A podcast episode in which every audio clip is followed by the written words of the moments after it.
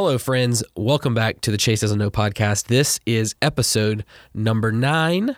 My guest for this episode is Dewey Davis.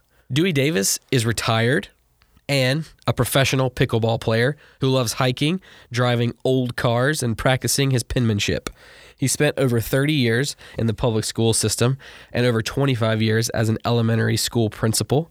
And in my opinion, and based on his record, he is an expert in leadership, and I was very excited to pick his brain about that.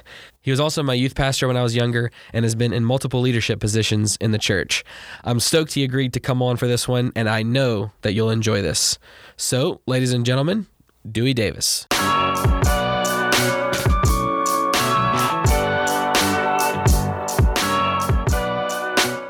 If it's good for us, but I don't know. It depends if it's all natural or if it's right. Jif's probably not as good. yeah, probably not. But Jif does taste better than really the all natural true. stuff. You know, It does. then you don't have to. The all natural stuff you got to kind of mix it up because the oil separates from it. Right, right. That's true. Yeah. Yeah. Do you like chunky or smooth peanut butter? Well, I, I eat like I said, if I'm doing trying to diet or whatever, I'll eat the all natural stuff. But uh, um, I've never met a peanut butter I really didn't like. Okay, I don't I don't discriminate too much myself. Fair enough. All right. Um, oh, I was gonna ask you. Do you? Uh, Can you uh, tell me where we started this? Is it Yeah. Started? Yeah, he's Okay, recording. great. Yeah. Uh, peanut butter and jelly.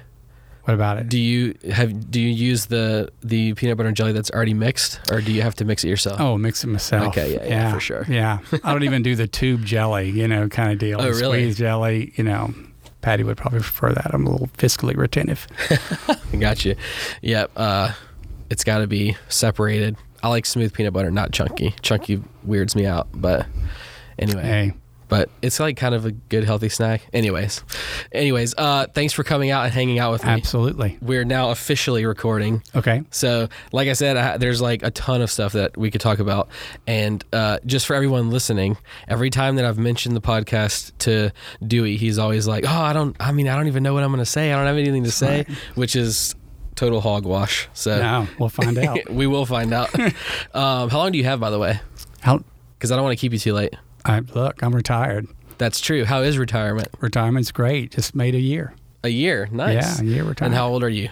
I'm 57. Okay, sweet. Retired, quote unquote, early Yeah, compared like to the, what the normal thought is. Yeah, maybe so. I just figured, hey, I could always get another job. I can always get more time. That's true. So, what was uh, was it? What was? Are you? Were you tired of working, or what no? I had a great job. Uh, 31 years working in a local school system has been fantastic. Um, I just felt like maybe there was another season of life. Simple enough. Simple enough. And then you pull the trigger. Pull the trigger. Do you always make decisions that quickly? I usually do. Now, sometimes I have buyer's remorse. I haven't with this decision. you know, we um, bought a Challenger that way one time. Jacob and I decided to go test drive fast cars, and so when I test drove, Came home with it. came home with it. Yeah, but you had that for a while. I did have it for a while. My wife did. It's not good though to get the car that uh, you want for your wife. Okay, That's not a good move. got it. Because then she drives it all the time. She drove it all the time, and then she didn't like it, so we got Uh, rid of got it. rid of it. Right. Yeah. Of course. Um. So you, but you're a big car guy. I try to be. I like it. We uh so I first met you when we came to church at Cornerstone and I was probably 13 or something like that. You were the youth pastor at Uh, the you, were, pl- you were a trumpet player. I was a trumpet player. Yeah. Yeah. that's true. I did play trumpet for a couple years. Um but yeah, so we I got there right as going to 6th grade, so joining the youth group and you were the youth pastor, but you drove a cool car, It was the Volkswagen, I think, huh? Yep. 68. the Red Bug. So Yes. what, tell me about the Red Bug. Well, the, the bug was a father son project. My son, uh, he wanted to buy a video game, and I said, "Why waste your money on a video game? Let's buy a car." Wow, smart. So we had five hundred dollars saved up, and we bought a Volkswagen sitting under a tree. And uh, by the time he was sixteen and able to drive it, we had it where it looked decent. Cool. You know, it was loud, not fast. it was you know, loud. but it, was, super loud. cool though. It was cool. Is that um did y'all have any like do any other car projects? Not successfully. We've done several things not successfully. We tried a boat project that ended in a failure, and a uh, one motorcycle project that ended in a failure that we were going to bob, and it just ended up being a piece of junk. Uh, was that the one that Jacob drove around?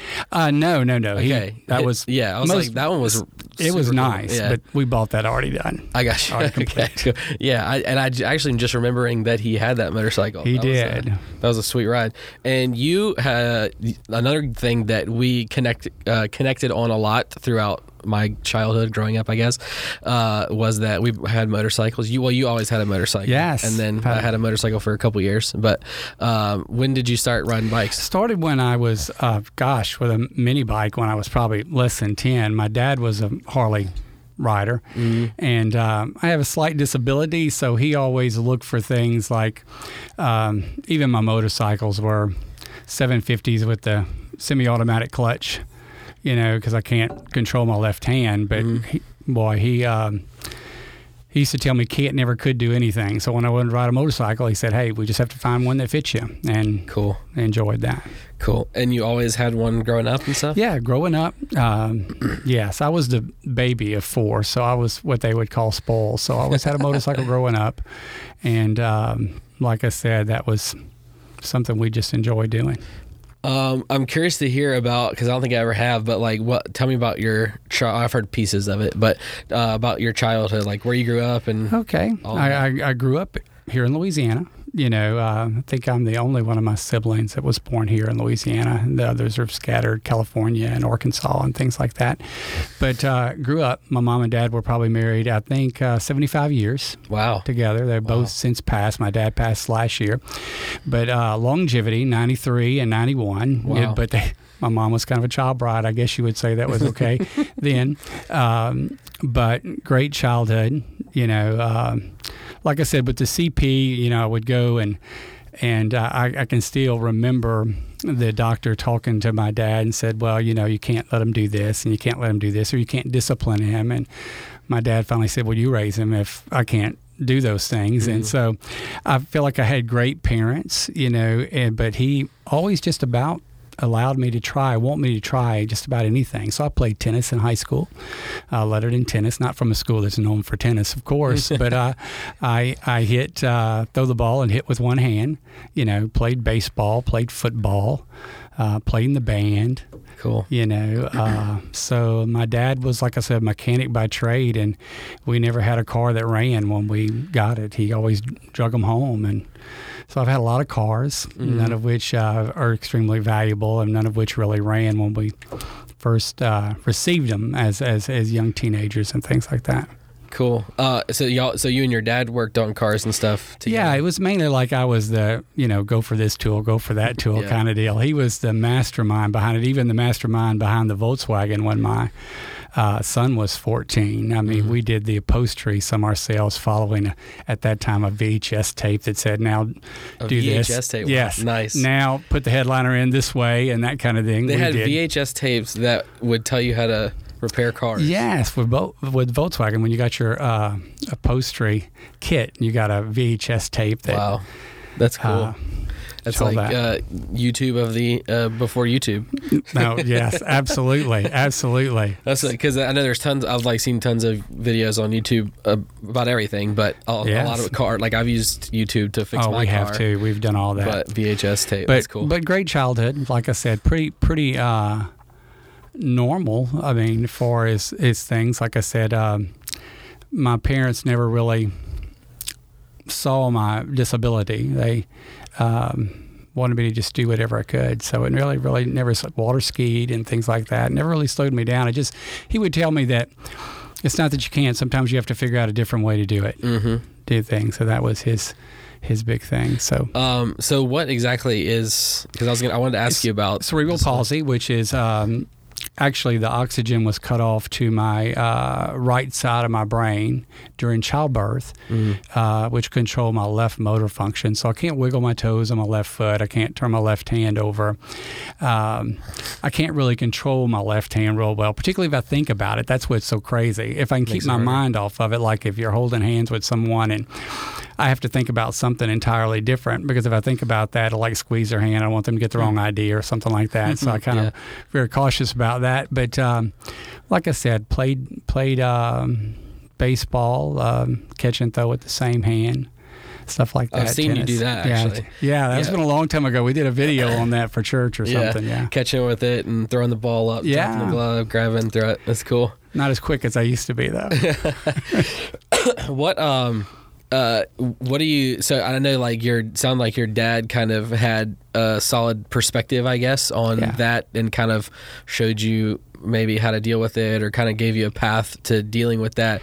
How much was it how much was there any like struggle with that that you had to struggle through Oh, or absolutely. I mean, um, tying my shoes to this day is an ordeal. Mm-hmm. You know, in fact, when my kids were young, I would make a game and, and, and tell them, okay, you tie the right shoe and you tie the left shoe, and then it would always end in a tie. You know, but um, yes, um, again, it's if I think about it, my brain gives that arm or hand a sensation and it doesn't really get the full message so it doesn't know what to do so it'll contract or something like that which is kind of scary on a motorcycle you know particularly yeah. going over a bridge when you have to think about something entirely different or your hand might just come off the handlebar Right, you know yeah. like that it's kind of scary Um, I did want to kind of maybe ask and see what your thoughts were on, um, on like uh, you know, kind of dealing with that and what because I know like you know I'm sure and you've as we mentioned you're in the school system so you've um, come in contact with thousands and thousands of kids. But um, you know you always hear about kids in school. There's a lot of bullying and things like that. Right. but kids in school who maybe are already kind of at a, at a disadvantage in one way or the other having to uh, figure out a way to overcome that i guess. So would you say was there kind of that experience that you went through or do you feel like you kind of had uh, that outlook of just finding another way and that kind of helped you through all Yeah, that's what I've kind of encouraged. You know, when I got uh, a job first in the public school system, probably wouldn't be politically correct, but the person that hired me said, um, I'm hiring you because you have this disability. Because there was a child there that had a similar disability. And he said, I want him to see that he can do other things. You know, so, um, so I really, it's always been some it's it's never bothered me because it's all that I know you know Right. um, you know there's certain things I used to not do. I wouldn't eat steak because that looks kind of terrible when you're way you grip things. It kind of looks a little scary. But I, I since now love steak so much I'll eat it regardless. Yeah.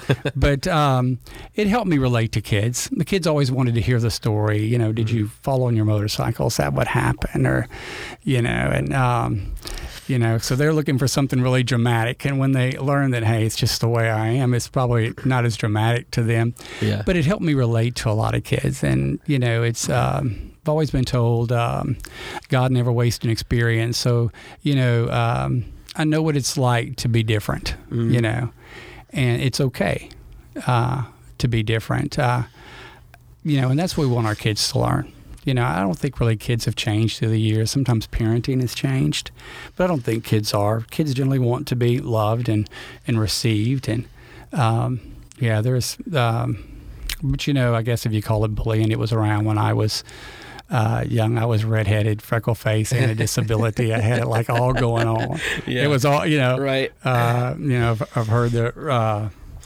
uh, red hair, freckle face, strawberry kind of thing, and Yeah. you had a disability on that. So you you get some attention. uh-huh But hey, I, you know, never let it stop. And I've tried to uh, tell the children that I work with, um, your value is not based upon someone else's perception. mm. You know, and you know that's that's a meaningful thing. So for the kid that uh, maybe is a little bit slow learner, you know, or uh, is dealing with a physical disability, I've always tried to focus on what you can do, and looking for a different way. And certainly there are things that I that I can't do well, um, but there's a lot of things that I can. definitely So that's kind of the message I wanted them to receive. cool uh, how many kids do you think you've been or have come through your schools over the years Wow, let's see. Um, at times, my school's been as big as 950. Mm. So, but mainly averaged about 800. And so, um, 800 times, let's see, I was probably a, a principal like 28. Well, not 28 years. I taught some of those years, but I've had contacts with more than I can remember. that's a large number Yeah, a large number. Yeah. Now, some of them I still remember their first, middle, and last name and, and who their parents are, but sometimes that's for different reasons. You know, it's harder Yeah. to get to know the kids. i do want to talk about some yeah, it's harder to get the kids to know the kids that are always doing the right thing. So I always kind of made that a big effort to get to know their names, to we had what we called a Star Student Breakfast that I started when I took over as principal uh, for the main reason of getting to know the names Mm. of the kids that are always doing the right thing. Didn't have to be academically, Mm. it could be behavior, but they were always giving their best. And that's the kind of uh, kids that sometimes blend into the woodworks. Right. That's true. You know, yeah. you, you know the kid that's um, causing uh, or calling for attention to themselves. Mhm. But for that kid that's always doing the right thing, it was kind of hard to get to know them. Mm. So that's one of the things that I did. Um, so like I, I, there's like so much that I wanted to ask you about being the principal and the school Right. system and stuff, but go all the way back to um, how you got into it Okay. because we went to the same college, Uh, Louisiana College. yes, Uh, and so, and you graduated from there, right? I graduated from there. Okay. And what did you graduate in? I graduated. My degrees in religious education. okay. My minor is in special ed education, and that was the first minor of that nature that I think Louisiana College uh, Oh, nice. allowed someone to have. It was because um, I had so much education courses. Mhm. So it didn't qualify me. I wasn't certified to teach when I exited um, college and went to work for a rather large um, local church um, as a preschool administrator. Mm. And so um, I'd heard they had a critical shortage, especially, uh, especially working with students with special needs. So I decided to apply, and um, they said, We're going to send you to two schools. And the first one wanted me, and that was where I stayed uh, basically my entire career in that group of schools. What, and what was the what was the first school? Uh, Zachary Elementary. Okay. Uh, so was it? Were you at Zachary Elementary? I was the Zachary- whole 31 Uh, years. no, not the whole 31 years. I was at Zachary Elementary um, as a teacher, special education, and then uh, they moved me to third grade, and I taught third grade. And then when the district became independent, I um, my superintendent Warren Drake wanted me to go over and open up a Copper Mill Elementary. Right. Okay. It was fourth and fifth grade, and I'd had some ex- uh, experience with uh, LEAP and preparing kids and things like that. So I went over there, got to bring my entire staff, which was That's cool. very unique. Every Yeah. custodian, cook, wow. teacher, everyone, and um, spent about 10 years there. And then Zachary Elementary opened back up, and I told him I'd like a block from my house. I said I'd like to go back there and kind of finish out my career, and um, went there and till I got kind of ready to retire, and they asked me about being elementary supervisor, and I was there uh, elementary supervisor for a year and a half. And that was for The district. the whole district. Yeah. And and what uh that is that the I'm not totally sure how all of that works. So the is that just all of the Zachary schools are in the same district and you're over Right. all the elementary ones? Right. Okay, gotcha. Um okay, so you started off teaching Right. um Special needs. special needs and then third grade and then to administrator or principal. Right. Um, so t- talk to me about, tell me about the, or I guess tell me like uh, how you got the, or how, maybe how you were offered the the principal job or did what job interview and all that I, sort of if thing. If I can back up just a little bit, Okay. You know, um, got hired as a special needs uh, teacher, and and really didn't have any experience. hadn't had didn't have the formal. Um, uh, teacher experience, you know, I had a minor there, and I went back to school and got my certification and all Mhm. that. But he's, um, he's legal. yeah, I am legal. Uh, but look, we uh, I still have a, a picture of it in the frame. We built a car in the classroom. You're talking about cars being a Cool. part. So uh, I wanted my kids to be able to have experiences that they might not. And Mm. so my dad helped me, and we actually built a, I want to say it was about a nine foot car wow. that had wheels that turned. It had a Chevrolet steering column. You'd open up the trunk, and it would have um, audio visual visual um, equipment and things like that. And you open up under the hood, and it had books. So it's like a library. It's a That's pretty cool, cool. thing. So I became principal of that school. Um, I think I was the third principal of that school. okay. And that was Zachary Elementary though. Right. Right. Okay. Gotcha. Um, so what was, uh, do you remember like your first day as principal? Oh yeah, well yes, I um, actually remember the first few days before then barely, but um, took a bad bicycle accident when I was m- moving out of my classroom and moving into the office and could not even remember that I had become principal. I was Whoa. really kind of panicked that I because I said I make my living with my mind. You know, if I lose that, I don't really know what I'll do Mm. but um, became principal. And it's hard when you lead. It was a great staff there, but you know, I was one of their peers. I was a teacher. I was an assistant principal.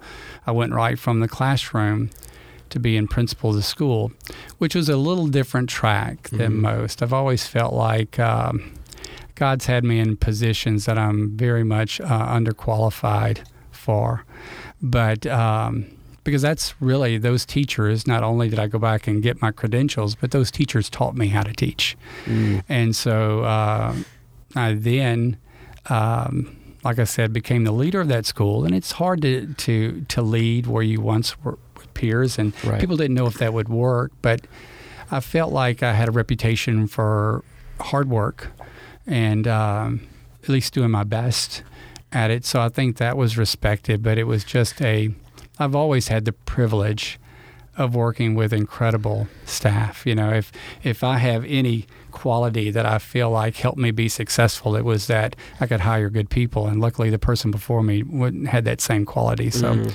I inherited a great, strong staff, and all through my principal career, was fortunate enough to work with um, excellent educators. Uh, so speaking of that, how do you hire good people? Well, my philosophy has changed through the years, uh, Chase. It used to be, I would say, uh, give me a good person. Let me hire a good person. We can make them a good teacher. Um, with a few failures in those areas, because there are great people that maybe lack some skills, Mhm. you know, in some areas. I said, you know, I, I need a good person. I need a person of character, but I also need a person that has a few skills as well. I still leaned more toward character. I feel like experience we can give someone. Character, you kind of have to come with that. Mhm. When you're an adult, we can't give you character. So, people that were going to work hard. So, I look for that. People that were going to work hard, that were committed, and also committed not only to the job, but to their families. You know, I always told them there will be a time where you need to be a, a mom instead of a teacher or a dad instead of a teacher. And so, I tried to uh, operate um, with that understanding. But that's probably the main thing that that I look for is uh, trying to get someone with a with character that's willing to learn. Mm-hmm. They may come with a few skills, and um, so that is kind of what um, I think that philosophy got me through those years. Um, so you, I'm kind of losing my voice a little bit, so sorry. All right. and sorry to everyone listening. Um, so I'm kind of curious about the uh, the transition period, like you becoming the principal from a peer group. Was there, um, and you not hiring the people that are now working for you? Was there, uh, you know, any like challenges to overcome there, and like how did you kind of navigate that different dynamic with those people? You know, it was kind of an interesting situation. And, you know, I look back and I've often asked the people that, um, that stayed with me for like my entire career, please Mm. forgive me for the man that I was in the beginning, you know. Um, but yeah, it most definitely it had its struggle when you when you're leading a group that in some cases is more experienced really than than you are Mm-hmm. you know. Um, but like I said, fortunately enough, great people because not only I was new as principal, but my assistant principal came right out of the classroom as well. Mm. So we both were two people. And look, there were times go home, I guess, and, and just cry. You know, Really? things didn't always go well. Right. It was hard. Mhm. You know, a lot of weekends, a lot of evenings. Um, you know, that's what you do, though. I mean, you know, you, you do what needs to be done to get get the job done. So, um, not as much in the latter part of my career because hopefully I learned something. But in the beginning, uh, man, there was um there was some tough days, and um, but like I said, I, I attribute my early success to the people that allowed me to experiment with Mhm. my leadership. They were just outstanding educators, and so uh, I think that I think it would have been probably more difficult. I don't. Not by any means saying I was a star teacher. I, I feel like I worked hard, though. I don't feel like I entered into administration with a lot of baggage. I had a reputation for working hard, trying to do things creatively and stuff like that. And Mm. but look, I give all the credit for transition to those people. Uh, and like I said, often when I see them, I'll apologize for my uh, errors and, and early in my career. Yeah. I think you definitely apologize too much. well, you know, but what I'm learning, most things are erasable of things. You know, Mhm. there are very few things that um, even even decisions, and um, that was something I felt like I never really wanted to be a principal. I wanted Really? to. Yeah, I Mhm. started working on my master's in uh, special education, really? Okay. and my principal encouraged me, and I didn't think I had the what I would call the sand for it or the grit for it, or uh-huh. you know, I, I'm pretty much uh, not wanting to be confrontational with people. But what I learned is it's not, and I, learned this from, it's not what you do, it's how you do it. Mm. So I can be direct with someone and still be civil. I can be direct and, and be kind, you know. hmm Um, you know, so I feel like I had a good reputation, you know, uh, in the community. Of course, you know, you don't make everyone happy. I have a, a mentor that told me if everyone likes you, you may not be doing your job. So there's probably some good. people out there that um, uh, not as happy with me, you know, but I always tried to treat people fairly Mm. and um, to the best of my ability. I know I probably messed that up at, at several points in, in my career, but that Mhm. was that was my goal. I'm like struggling listening because almost with every sentence that you're saying, I- I'm like, oh man, this would be a great question to ask and like ask deeper questions about. But um, you mentioned that you didn't plan to be a principal No, and that once you became principal, it was super hard at the beginning. super hard in the beginning. In fact, at one point, uh, I took a year off. Oh, really? Well, yeah, I took a year From um, principal and from from- teaching? without pay wow. and Okay. went to uh, seminary. Oh, okay. attended seminary, and um, and here's the thing: what I learned, and I think it made me a better principal. Uh, of course, I was older, going back to school again, and so as I looked around the um, classroom and the the young men and women with their uh, laptops and me with my spiral notebook, I knew first of all there's something different about this picture. But then I got a letter actually from a parent that really uh, told me um, that I had made a difference there at the school. And that's when I realized, uh, while I was on leave, that um, God can't use you where you're not. You know, you think if you get this preparation, you get this training, then God will be able to use you. He really can only use you where you are. And so that was instrumental in me going back. I, I went back, went back to the same school. You know, they uh, offered me a chance to go to another school. That's when um, our district was becoming independent at that time, and I said, "No, this is my home." And so uh, went back there, and um, you know, so that was that was a neat experience. But I've learned a lot. I, I used to say about my old school, I've cut the grass, I've waxed floors, Mm.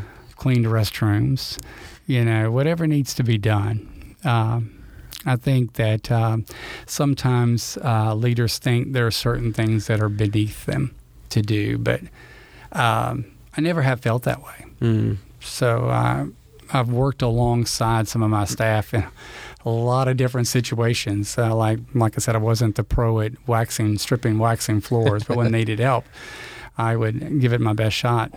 Uh, so what what is the like the list of duties I guess as a principal? What, what's like the daily stuff that you're doing? Wow.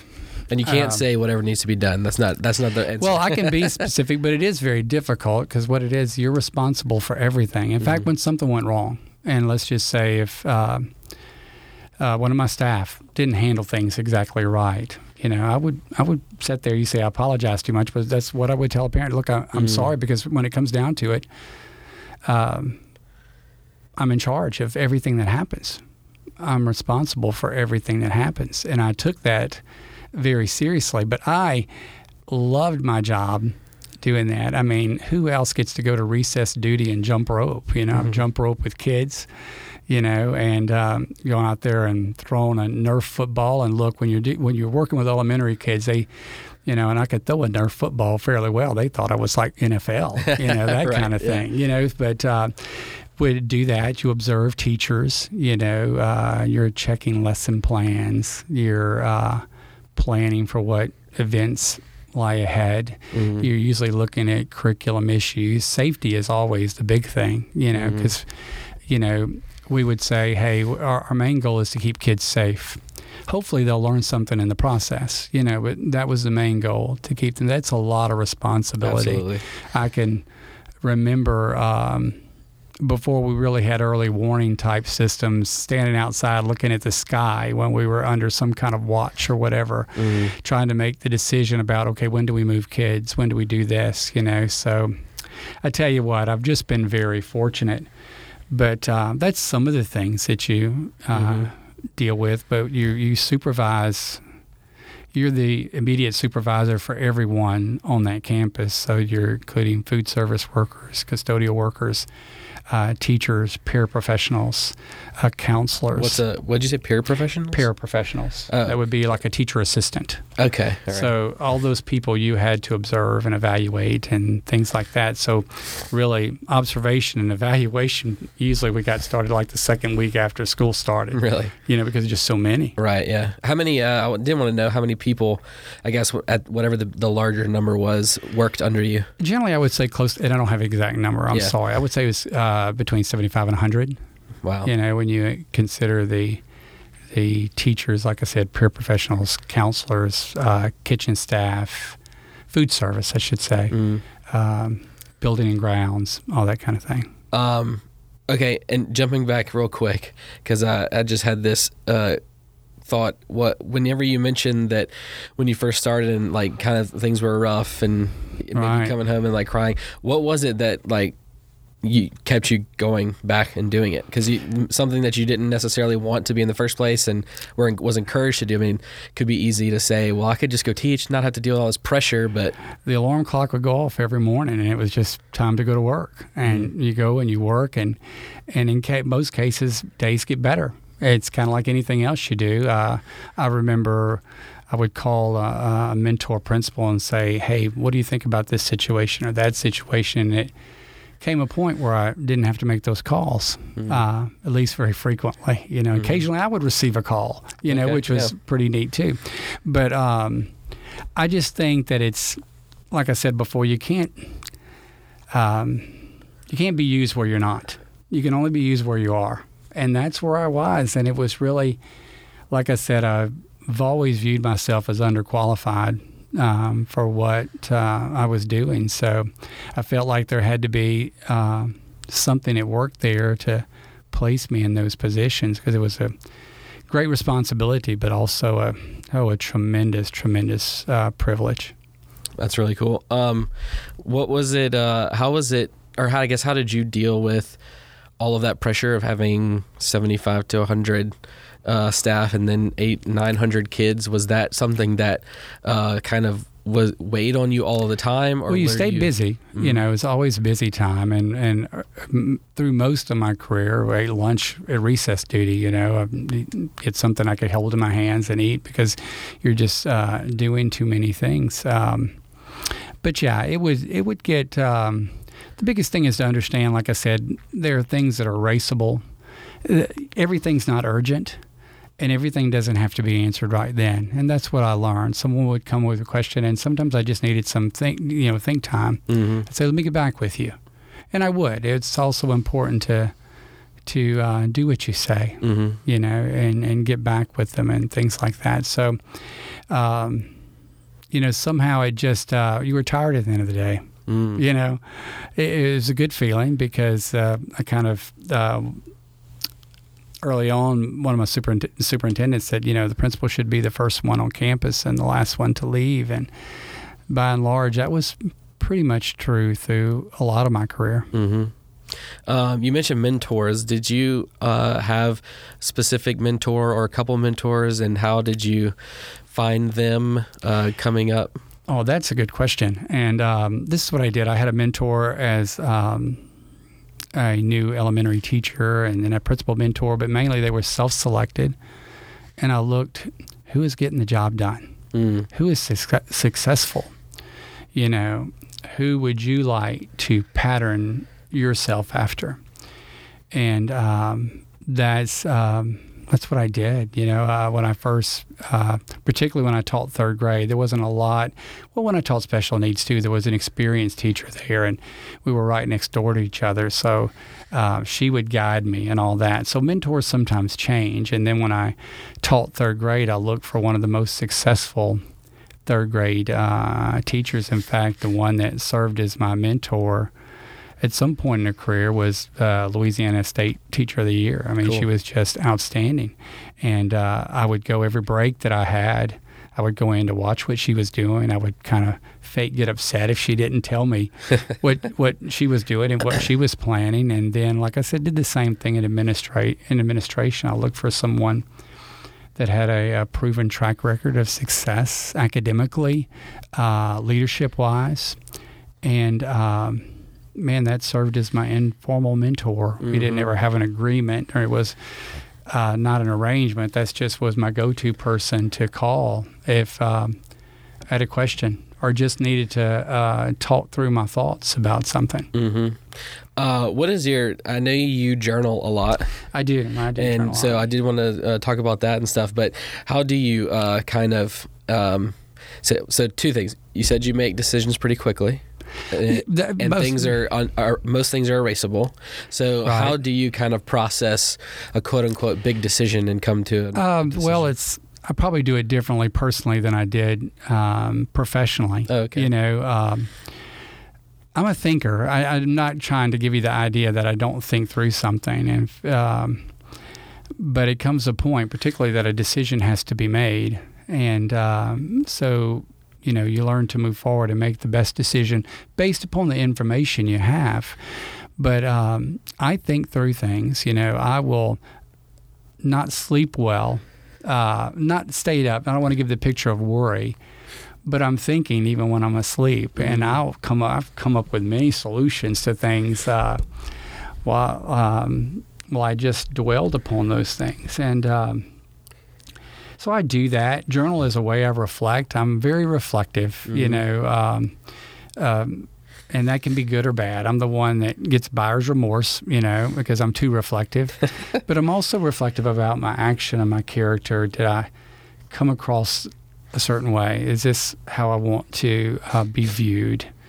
You know, so um, So do you do you think uh, you know you hear a term a lot nowadays like people are don't overthink it like people overthinking stuff and what's where's the where's the line between the reflection and then like overthinking it's tough something? because if you're not careful, overthinking can lead you to paralysis.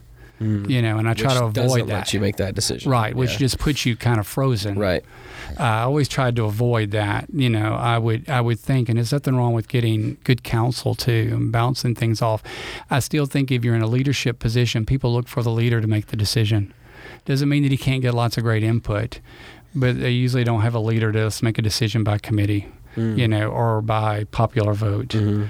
So I knew that I had to uh, make decisions. And once I gained uh, all the information I could, once I sought counsel appropriately, then I had to go through that. But you know, um, the journaling thing is probably more related on a on a personal note um, than it is. Uh, I didn't necessarily keep a professional um, journal, even though I guess you could call that. I would keep a notebook to make little notes. So I guess Mhm. it's kind of journaling Mhm.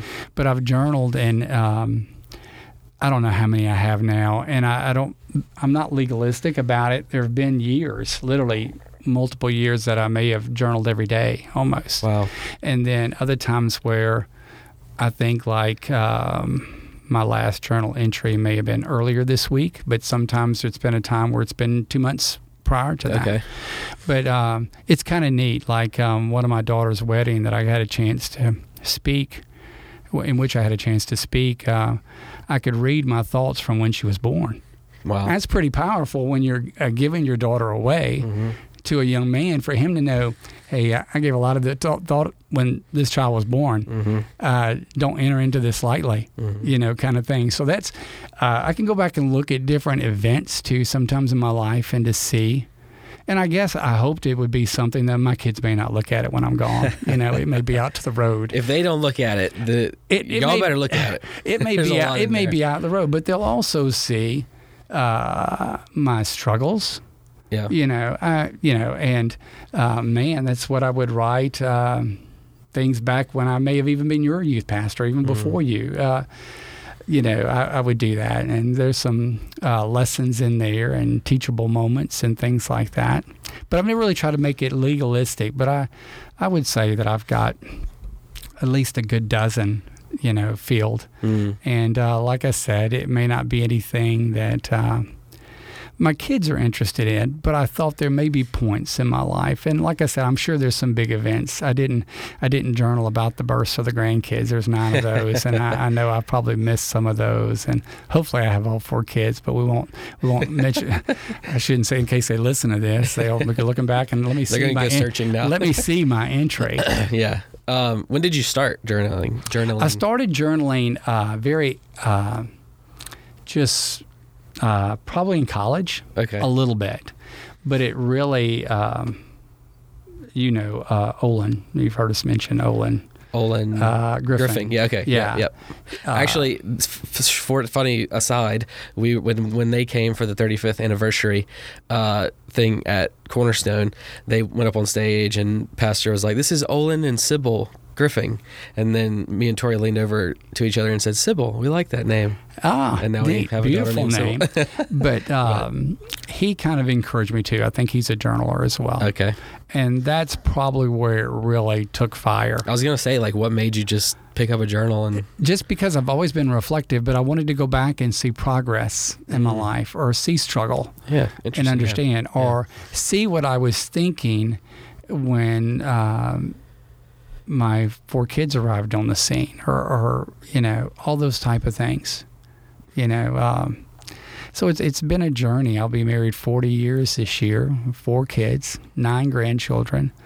And, and so there's been some um, very neat, uh, I would say, mile markers in Mhm. there that at least means something to me. I think I think I I um, wrote in my probably my very first journal in the front said you know I really didn't write this for anyone else and I just contradicting what I just said but uh, I said I was writing it for me to reflect on and Mhm. see uh, growth and see areas of struggle. You know, because as you get older, you tend to forget. right? You forget um, some of those feelings that you had uh, surrounding certain events. Let me ask you a quick question because I'm curious because I'm kind of like maybe semi discovering this now, even though I'm, I'm only you know 30. People still young. Hopefully, it's still young. Feels like I've been around for a while, but like 20 to th- if I think back like 20 to 30, 10 years is like a decent amount of time. Um, but it's kind of feels like I still f- I still think that I feel the same now as I felt when I was 20 and 15 and whatever. So I'm past that point now. so so do you so do you feel do you still feel like you're 30 or 20 or does it how, no, does it's, it feel like it's, it it's changes and- discouraging that that you don't. Well, Okay. well, you may feel that way, but in reality, you know it's not going to happen. Just like I was trying to stretch out my leg here because I played too much pickleball today and I was getting a leg cramp. You know, um, I won't be able to walk tomorrow. but um, yeah, that's a little. Um, a little uh, I shouldn't say discouraging. It's it's a realization that life changes. I was Yeah. in. um, baseball with my grandson that lives locally uh, just like a couple of days ago, and it reminded me of throwing with my son in the yard. But number one, I don't have the speed. I can't get to the balls like I used to. So no, that does change when you Uh-huh. realize. Um, yeah, I don't I don't feel the way that I did at that time.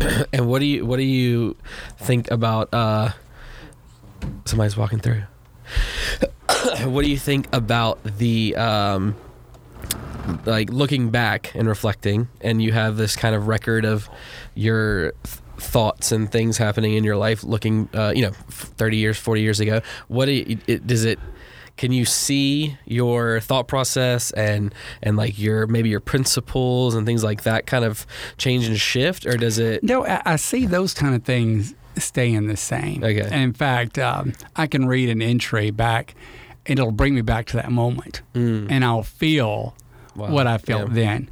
Um, there is probably uh, times that I've read and said, "Wow, this guy didn't have a clue," you know, Yeah. about things. Uh, you know, you know, married at 18, uh, just didn't really have a clue on a lot of things.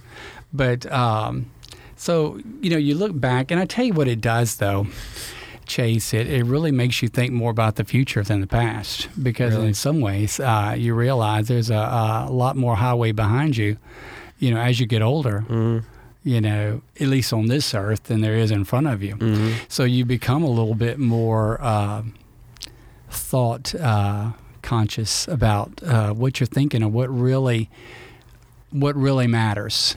And the things that may have stressed me at 19, 20 uh, probably wouldn't, you know, uh, be a very minor speed bump Mm. now in my life. Uh, so would you suggest that everyone should journal, or do you think it's just because you're a reflective person that you find the value in it? Well, I'm, I'm a reflective person, but I also, um, my goodness, I am probably the least educated in my field, really. And when I say that, you know, um, my parents uh, were great parents, but they weren't readers. So I didn't start really reading.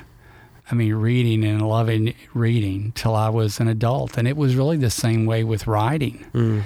um, you know the the thought the uh, act of putting thought down in paper is significant. So, what I recommend journaling, you know, I've recommended journaling throughout the years, even for um, parents that talk about, uh, boy, my kids got a lot of trouble with spelling or with grammar. And I said, man, y'all write a journal and uh, don't correct their writing, but try to model. If they use a wrong form of a word, then you try to use it correctly. Hmm. But it also, and I would recommend that when Sybil's of age, Mm-hmm. journal, you know. Um, but uh, so would I recommend it? Yes. But do I think that everyone is someone that will journal or enjoys writing or, um, like I said, you can you can verge when you're you can be on the edge if you're a reflective person to overthinking. Mm-hmm. Which, like I said, if you go to the extreme, that kind of leads to paralysis in what you're doing. So uh, I can only say that it's been very uh, healthy for me, you know, and it's it is something I would recommend. And um, yeah, but I'm I'm one that likes to write letters and writes notes, Mhm. and you know when you know I'd have a gift from my faculty or whatever, I would write each one of them a, a note. I mean, I could easily do an email later in my career. Uh, we didn't have all that when I first started, but Yeah. later in my career, I could do that. But um, you let me, know, let there's me ask you about that actually, because I I just had this thought. I feel like there's, uh, so like you know, my age growing up, we had a computer when I was probably eight or something, and then we, I kind of. Uh, got a phone right before we got all the smartphone stuff, and Right. things like that. And then, of course, nowadays everybody has the computer, and and you, you have an Apple Watch. You It was the, a gift. Okay, solid. gift from one of my kids. Nice. Uh, but we're all, you know, we've got all all these things. So um, I guess my question, it seems like there's, and I am kind of like experimenting. I would like to read more and kind of uh, like I watch and listen to a lot of podcasts. Right. like kind of maybe want to try to look at a tree for an hour, you know, and like just not look at something digital. Right. So I guess my question is what you've grown up through both kind of eras. Right. So uh, what do you think is is it true to say that it's better to read and write rather than text and watch no, YouTube? I really well, you know, uh, the world changes. Mm, You know, um, I remember at, at school when we first got the internet. At school, the dial-up. dang, yeah. I mean, when we said, "Wow, we're online," it used to be an online was you were punished at recess on the painted line. You had to sit out there. sit on wall. But uh, it was an incredible thought. Mm, But I, I think people just have to do like I, what works for them. I know people that uh, read articles on their phone or whatever. Um, I tend to be a global learner. Uh, I want to hold that book. I want to mark through things. I want to make notes in the margin, and that's just who I am. Do I think that? Um, the younger or your generation is uh, are you missing something I, i'm not going to say that i don't know um, the world operates different you know when my uh, when we look for places to go or to do that, we might consult a newspaper, which I still get Really? a newspaper every day. But uh, I look at a or- newspaper once a year whenever me and my wife go to where we got married Right. and we eat breakfast at the. t- I always I, think it feels a little more like you know we're chilling out. I know. I get the newspaper every day, Really? and uh, uh, look at the newspaper, and um, you know, um, if I wanted to look where a place was located, you know, growing up, I'd look, and even in my adulthood, we'd look at a phone book. Mm. You know, Do you still get phone books? no, we don't Okay, have any phone right, books. okay. And my son would. Um, laugh at that you know Yeah. i mean we don't do that now but if they're looking for anything from a church to a restaurant man they're online they're Mhm. looking at reviews Mm-hmm. there are things like that. So I don't think there's one better than the other. Uh, Which I- do you prefer? oh, I guess? prefer. Now, it, it's all depends on the circumstances. Like I Right. said, I prefer books. I Mhm. prefer a hardback over a, a paperback. Mhm. You know, uh, but books I, I prefer. I did. My faculty gave me a, uh, I think it was a Kindle yeah. when they first came out and and I thought, man, that's the neatest thing. I can have all these books, but then I would mark in it and then couldn't find my marks. You know, it was Ah, just right. it didn't really work for me. And there's still something about um, getting a letter that someone wrote Yep. Mhm. by hand. And uh, I look and I wish my, uh, I'm still an adult and I work on my penmanship. I don't copy letters or anything like that, but I, that's another thing Mhm. because Please tell me. Okay, in school, I didn't learn to write cursive, so I learned as an adult. Okay, please tell me the value of good penmanship. Mine's really bad, and but I, I go to write, and I'm like, I really want to have really good penmanship because I'm always impressed when I see someone with re- like really good handwriting. I'm like, wow, they really have it together. but then I start doing it, and I think I'm just too impatient to like. Yeah, I don't know that there's great value. In fact, like I said, um, some schools have quit teaching um, Oh, really? a lot Wow. of uh, cursive writing and things like that. Hmm. Even though there is some research that says, you know, writing helps you flow thought and things like that. But who knows? There's research for everything. but uh, I think it, for me, just like picking up a book, it was something that again, not not downing anyone, but I didn't have those experiences as a child. You know, of of uh, maybe read the Boxcar Children, maybe that, but um, of picking up and uh, reading. I can still remember as as um, and in high school, I wow, don't hate to say it, I don't remember reading a lot outside of a, a textbook. So I find some personal joy in in that. So far as the value of it, I don't know that I could debate the value of it, but for me, uh, that there is nothing like it. I mean, I have written people notes, and it's something just about the tactile experience for me. Mm, And if I'm gonna if I'm gonna write a letter, I would much man like to have some linen paper and like for it to feel hmm different. And and like I said, I've always been ashamed of my penmanship, and still uh, I don't consider myself very skilled in that area. But what I've learned about penmanship, I probably learned back teaching third grade when we did teach cursive, and in practicing uh, as an adult, I still have occasionally. I, I would say a, a mixed form of uh, print cursive that will slip in there, Yeah, personal like style. slang language or something in writing, but um, but uh, it's extremely valuable for me. But I Mhm. don't know that it's valuable uh, for everyone. My wife and I were just talking about how photographs are going away, and I Mhm. told her that I wanted to buy some photo albums so I could share some with my grandkids. But now everything's mainly on the computer. hmm But Actually, uh, yeah, actually, a, a, a couple episodes of the podcast ago, um, I had I was interviewing a local photographer, um, and we kind of talked about that about how, you know, when you have photos on your phone, you you make one small little motion, you go through a hundred of them, but when you have one photo to look at on a wall, it's like, and it's you know you can't move it easily or you have a photo book with you know two or four photos at a time it kind of brings more value to the photo because it's more it stands out Well, for me as a reflective but- person, it does does for me because Yeah. I'll think when I look at a, like I said, everything's due when I look through a photo album and see my dad at 19, you know, after Right. having participated in the invasion of Normandy, Omaha Beach, Mhm. and trying to think of what's going on in a young 19 year old's mind is just uh, experience some of the uh, difficulties of war that kind of thing. So um, there's something, and like I said, I think it's personal. I can't, I can't say, well, one's more value valuable to another. You know, I still Right. go to my son and say, tell me how to do this, or my 16 year old now, Yeah. tell me how to do this on my phone.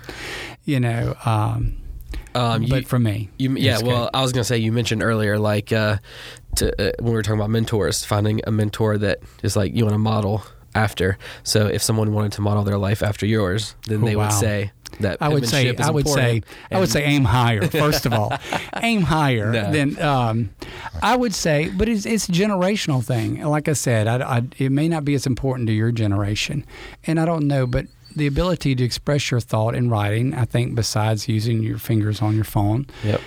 is. Um, beneficial for me. I want to make sure I say that because say man, it, there yeah. many people uh, sat in a conference recently with uh, Caleb Yeah. mhm. and uh, what am I doing? I have my journal and I'm making notes.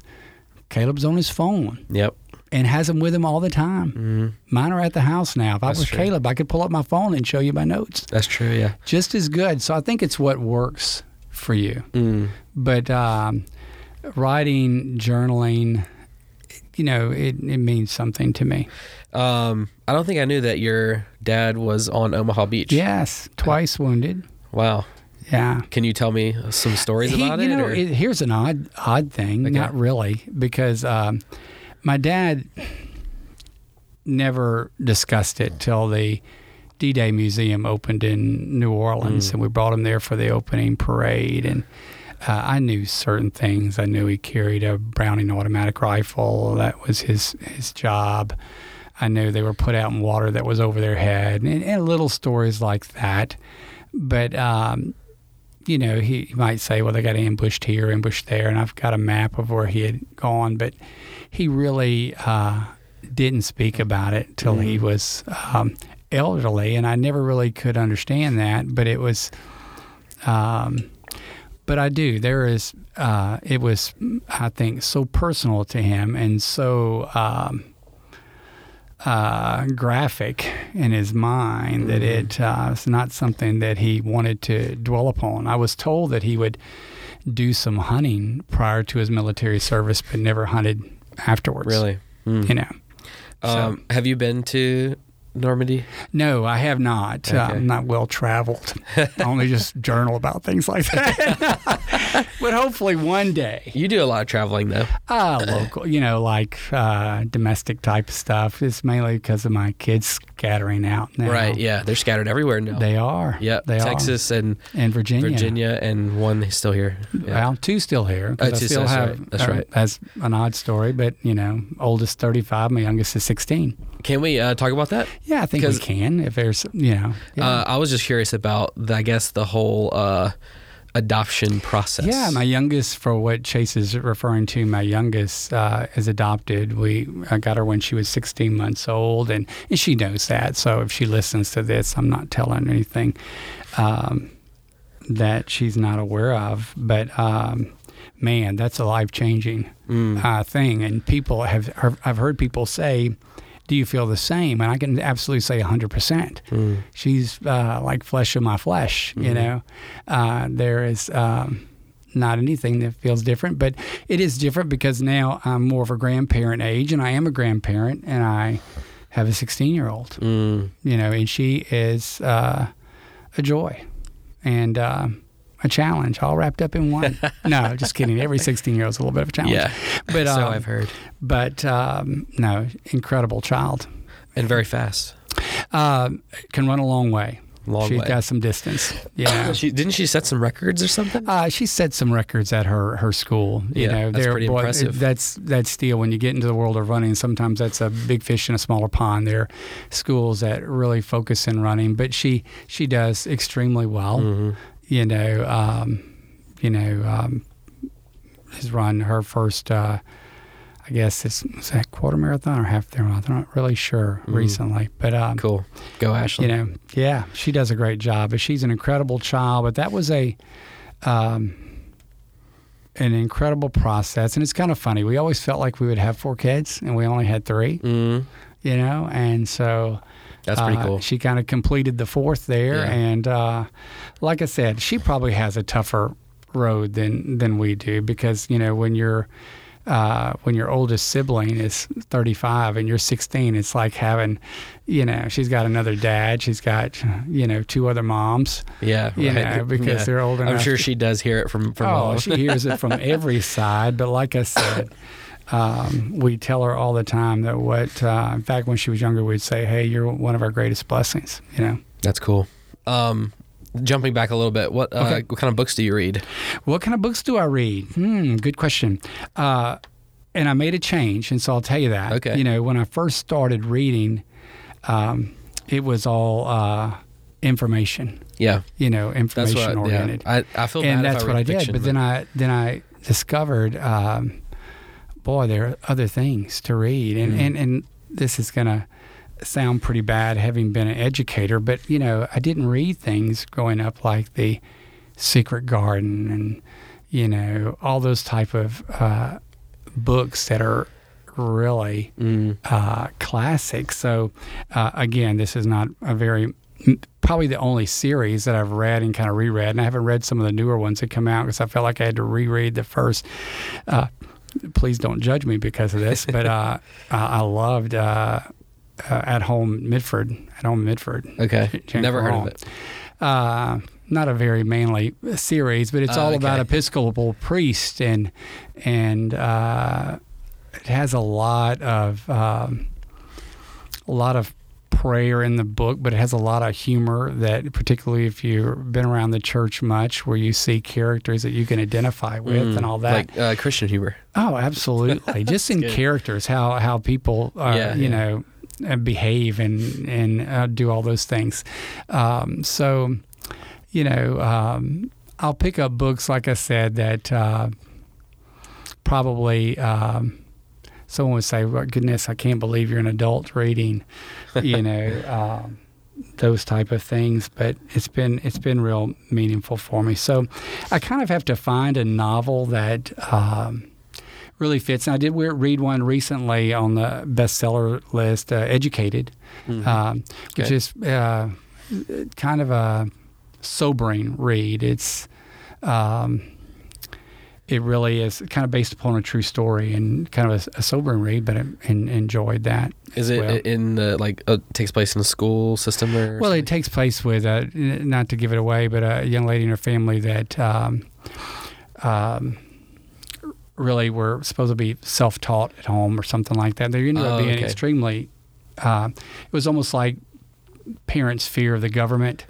kept Mm. them from educating their kids. Mm. And uh, the kids um, were brilliant, you know, and, and smart, and ended up um, the main character received her PhD and all this other kind of stuff. So, Mm. but um, you know, I, I enjoy reading. You know, Um, so going back to the school, because I did. There's like a bunch, so many questions I could ask you about that.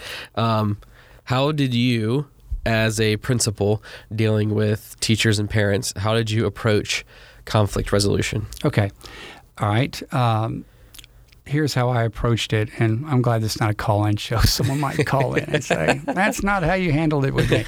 Um, and I handled it differently. I got wiser, I think, as I as That's, I yep, went that's through fair. it. I hope I get wiser too. Yeah, I. I, I could see in the beginning of handling that. Uh, number one, I always tried to find an area that we could agree on.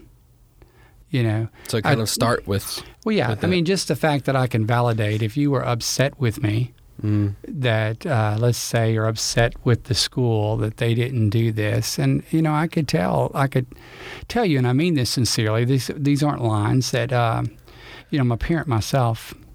Uh, I totally understand how you feel about something, you know, because our kids are, man, they're the most important thing many of us uh, have. But I would try to find some area to be able to identify with someone, even if I. That doesn't mean I, I look for that we agree on the topic at hand. mm, We could be miles apart, but any parent, even if I felt like they were wrong, I could agree on the fact that they care enough about their child to come and sit down and speak. That that's worth something. mm, And I started seeing value in perception someone's perception is real to them. So for me to to immediately dismiss an event and say, well, well, that didn't happen or this and that, in some ways is is not being respectful of their perception. I would do that even when a when a kid maybe felt like a teacher didn't like them, and I knew that that wasn't the case, but it was real to them. So I tried to be, um, you know, find some things that we could agree upon up front. Mm-hmm. Try to. Um, you know, validate, and that means sometimes saying a hard word. Like I said, I could tell that if they were upset, uh, I could identify that. But if they got, if they weren't civil, I couldn't identify with that. Mm. And I said, I can understand you're being upset, but we're going to talk like adults. So we're Mm. gonna we're gonna treat each other with respect. Like I said, I learned through the years that there's a way to do something, and a way to say things to people, and man, I, I discovered that parents love their kids, they, and, and they're sending you their best. They don't keep the best ones at home and send you the ones not the best. Mm. They send the best ones, and so um, trying to find some point is big. And then I think as I went through my career, understanding that it's okay if we're wrong, and there were times where I said, you know what, you're right, we're wrong. Let's fix this. We'll fix it. I think early on in my career, I felt like that was maybe a sign of weakness, you know. Mm. But um, truth be known, that there are times we're wrong, whether it's a school, whether it's a company, uh, whether it's a husband or a wife, and sometimes we just have to own up and say, you know what, this isn't right. Mm. This this shouldn't have happened this way. But I've always been um, solution oriented into that. You know, I've been into meetings where, let's just say, a child was having a, a, a problem in school, and there would be so much time spent on, well, this is you know he's having a problem with this, he's having a problem with this, and I said, all right, well let's let's look for a solution. You know, we already know what the problem is. So I think even dealing with parents, you know, once we've identified a, a concern, or it doesn't have to be a parent, whether it's a contractor, whether it's a, a teacher, once we've identified, identified what the concern is, let's look for a solution. Mm. You know, there's there's generally solutions to things. Um, so did you uh, do you have any? Did you ever? Ha- I guess did you ever have anybody like that you had to kick out of your office because they were going crazy? How widespread is this program? uh, there's like maybe 15 people that listen. so- okay, well, um, you know, but I, it lives forever. I did have occasion where someone said they were going to come dump over my desk. Oh, you know, really? before, and I Didn't let them in. No, no, I let them in. Just Oh. said if you tumble over my desk, I'm gonna call the police because it's my desk, Mhm. you know, kind of deal. And um, you know, by and large, like I said, what you're looking for is to make sure things are safe. I, I've never been concerned about my safety, but I don't like uh, kids or either other adults see, seeing a person that's not at their best, that's not in control Mm. you know. So my thing is, I would rather not kick someone out. I would rather move it and de-escalate it if I Mhm. can. Instead of us discussing this hallway, let's move to this office and talk about it. Mm. You know. Mm-hmm. Um, so, like I said, I, I wouldn't say.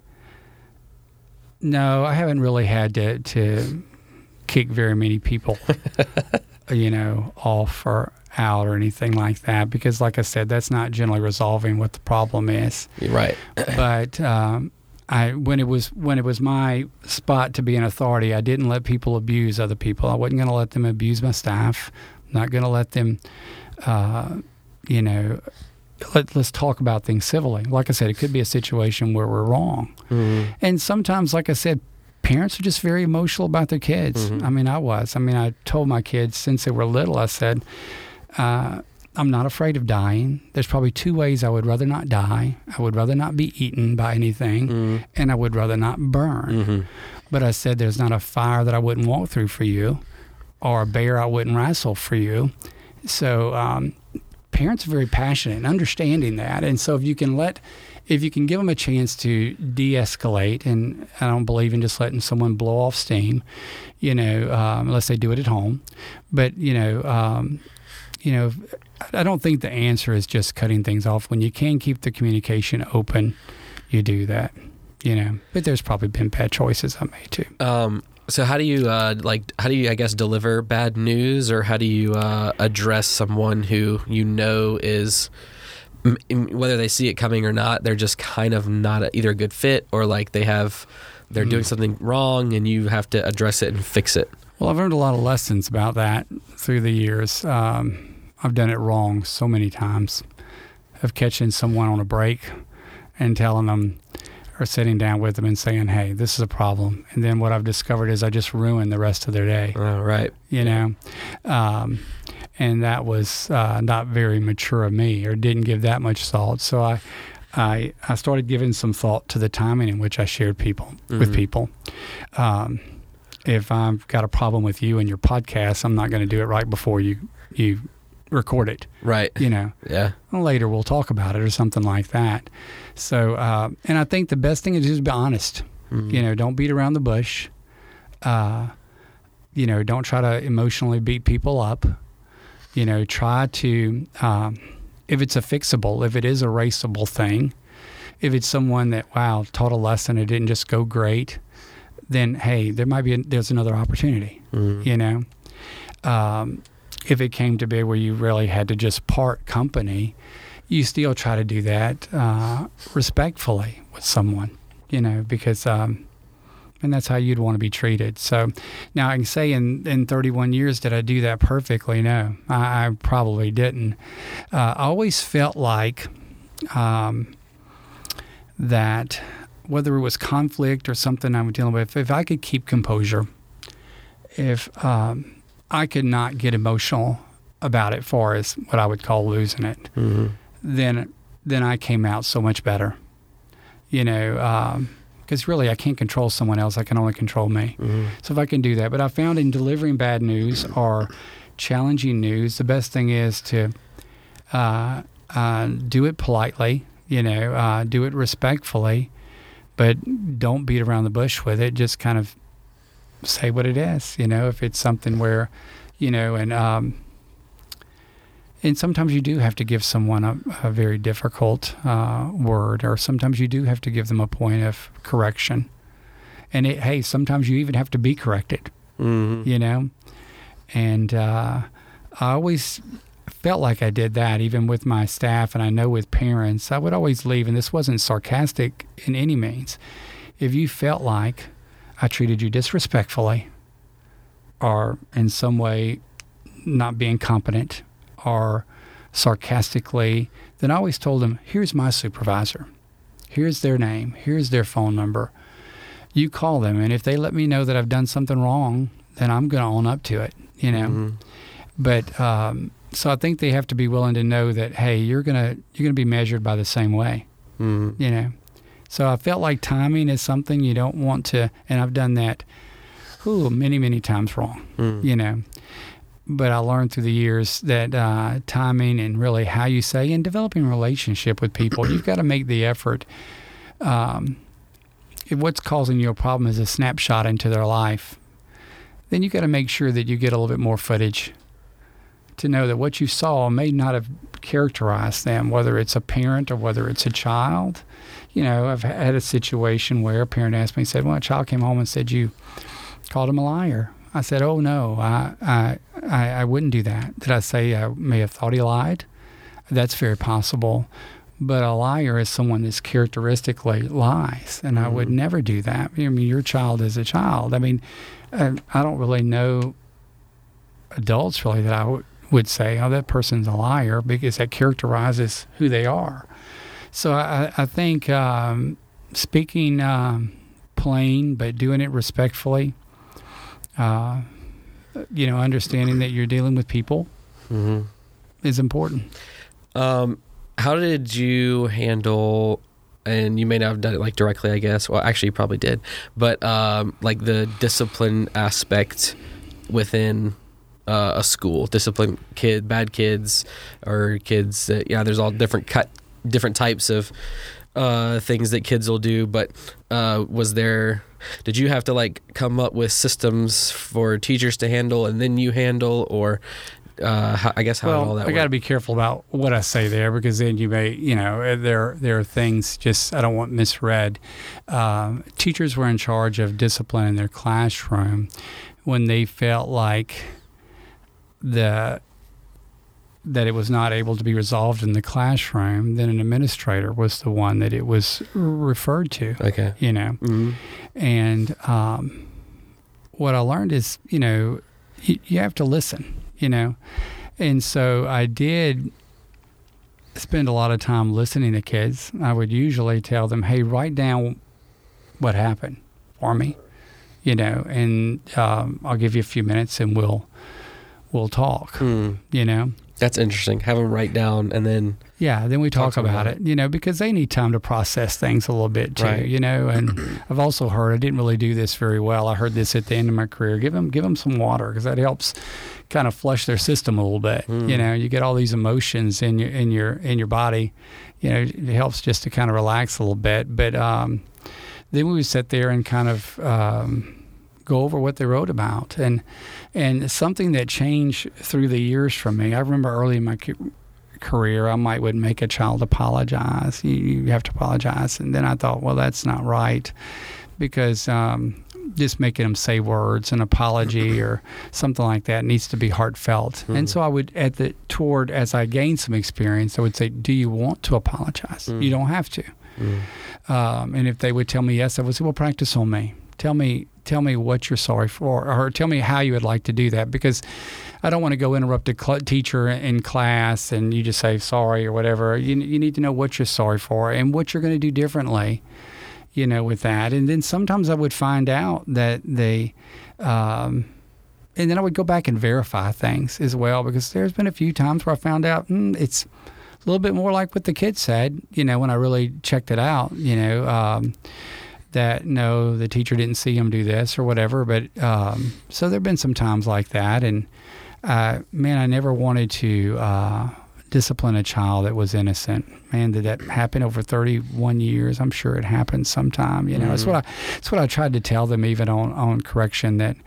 You know, uh, principals aren't perfect. You know, I'm going to do the best I can with the information I have hmm you know but that was something that was very important to me is to try my very best to make sure that a child wasn't held accountable uh, for something that they didn't do hmm Uh, and what about um, I guess the quote unquote good kids in the school? What was uh, what were some of the things that y'all did to um, kind of encourage the good behavior, uh, Yeah. and then also kind of uh, help the kids kind of lost in the middle to grow and excel um, over their or with their potential. okay um, let me kind of go back and, and not in ways of, of, of correcting you but something that i really learned through my career is that really there's no bad kids kind of good kids there there are kids that make some bad decisions there are kids that maybe haven't had consistency in their life Mm-hmm. So um, I really, when I think about the most difficult kids that I deal with, man, I could I actually say now there's been a few that that made my life rough for a season, but I really cared for them, and occasionally one would come back as an adult, Hmm. and um, saw one uh, a couple years back and said. Uh, do you remember me? And I said, oh, yes, I, I remember you. And I, uh, you know, and he mentioned some discipline or some action or whatever. And I, I said, well, man, I hope I didn't uh, do anything in any way that uh, stunted your growth as a person or anything. And he said, no, in fact, what you what you did helped me in so many ways. So um, I don't think there is, but I think, like I said, the good kids I, I mentioned that earlier can be lost um, in the woodwork. You know, so I think making an effort to know kids' names to to make sure um, you tell them a good job. Um, to look at their work in the hallway. I used to uh, write on every report card that went home, Hmm. and that gets hard if it doesn't seem like there's a good thing to comment on. Mm. You know, it might say, "Hey, you need to keep working." For like you would do that for for every one. All the Now, when I got uh, when it got up to be like 700 kids and and there was That's a lot. assistant, we would take I would take 400 and she would take 400 or he would Mm. take 400 and then we would swap. And the next nine weeks, I would take the 400 that she had, and she would take the 400 I had, and we would write a note. And I did that my entire principal career. Uh, even when we were doing things, cool. computers, we printed them out before they went home. I would write them a note and might say, "Man, if I'm looking at the second nine weeks, man, I like the way you improved reading." Mm-hmm. Or let's say there wasn't anything good to report academically. I would say, "Don't give up, keep trying." It was just one sentence type of thing Yeah. You know, but then I have kids tell me, so you remember what you wrote on my report card? And sometimes I oh, I don't really remember, you know, but uh, again, that's something I learned But it was from a handwritten. mentor. It was handwritten. Yep. It was handwritten. Yep. Uh, and even when we had the capability of putting a note on it by computer, like have a great summer or whatever, I would still write on them. Mhm. And so I would go as I went through class and I was sit in a class and I might have that class's report card and I would write on each one while I sat there in their class, Mm. you know, um, do Um, that. let me ask you this question. Uh, so I had on a few episodes back, I interviewed one of my old high school teachers, and we talked to, and he was actually administrator for a little bit, but we talked a little bit, um, kind of about this home dynamic and the school dynamic. So, in your opinion, with so many years of experience, uh, how much do you see? The home dynamic of kids affect their performance at school, or their experience and performance at school, and then uh, because I'm sure the answer is yes, it affects it. So maybe speak about that, and then also like how do you bridge that? Because obviously you're not their parent and you don't see them at home. So how did you kind of make them do Well, or help them kind to do better despite? We'll kind of generalize because Yeah, you know there are no absolutes. Just Right. like the book I mentioned, the the young lady in that book had a what I would consider a horrific childhood Mm, and was super intelligent. Now she had to work through a lot of other issues, so I, I don't know that it um, makes you or breaks you academically. I think it's tremendous variable mhm. in there. But like I said, what I tried to learn is um, some parents are doing the best that they can, Mhm. you know, and uh, it may look a little bit different than than it looked for me as a child with my parents. Um, but it's what did we do to bridge that gap? I think first of all we continue to uh, congratulate kids, and these are not any any of the ideas that I gave you. There's a couple that are original with me, but most things you take from people that are successful, and Mhm. so, um, man, if a uh, teacher saw a student doing something well, uh, they made a great grade or whatever, they would put them in a box that we had, and every Friday we drew out for prizes, you know, like that. Um, so, but what did we do to bridge that gap? You know what? I've made uh, a lot of home visits in my Oh, career. really? That's one thing that I felt very important early in my career, and I continued on to the end. Mm. Is that, um, in fact, it's kind of a, a funny story with one of those. But um, you know, if I told them I was going by their house, I said you can bank on it. I said I'll either be on my motorcycle or my truck or my car, and I'm coming to your house because I wanted parents to know. Because if parents knew that their child was struggling in a way, let's just say particularly with behavior, I, no parent really wants that, you know. So I remember riding a bus one day because I wasn't sure of where this child lived, and it was very rural. Mhm. And I rode the bus out to the child's house and got off the bus with the child and told the bus driver. I knew the bus driver had to loop around. And um, I, I said, Look, um, I'll be out there when you loop around. She said, What if you're not? I just said, Well, keep going. and so the conversation took a little longer and, and she kept going. And this is uh, when I didn't have a cell phone Oh man, you know Yeah. so i'm literally walking this is miles from school Wow. out in pasture land and i'm walking and and it, it's important to have a good reputation there was someone sitting on the porch and said uh, Mr. Davis, you need some help? And I said, Well, if you'd call the school and ask them to send someone for me to pick me up, that would be helpful. And, did they? and they did. They nice. did. They Okay. called Didn't have to walk the whole way. didn't have to walk the whole way, but you know, I determined that it was my making. So I think keeping parents in the loop. We did newsletters, and again, Mm.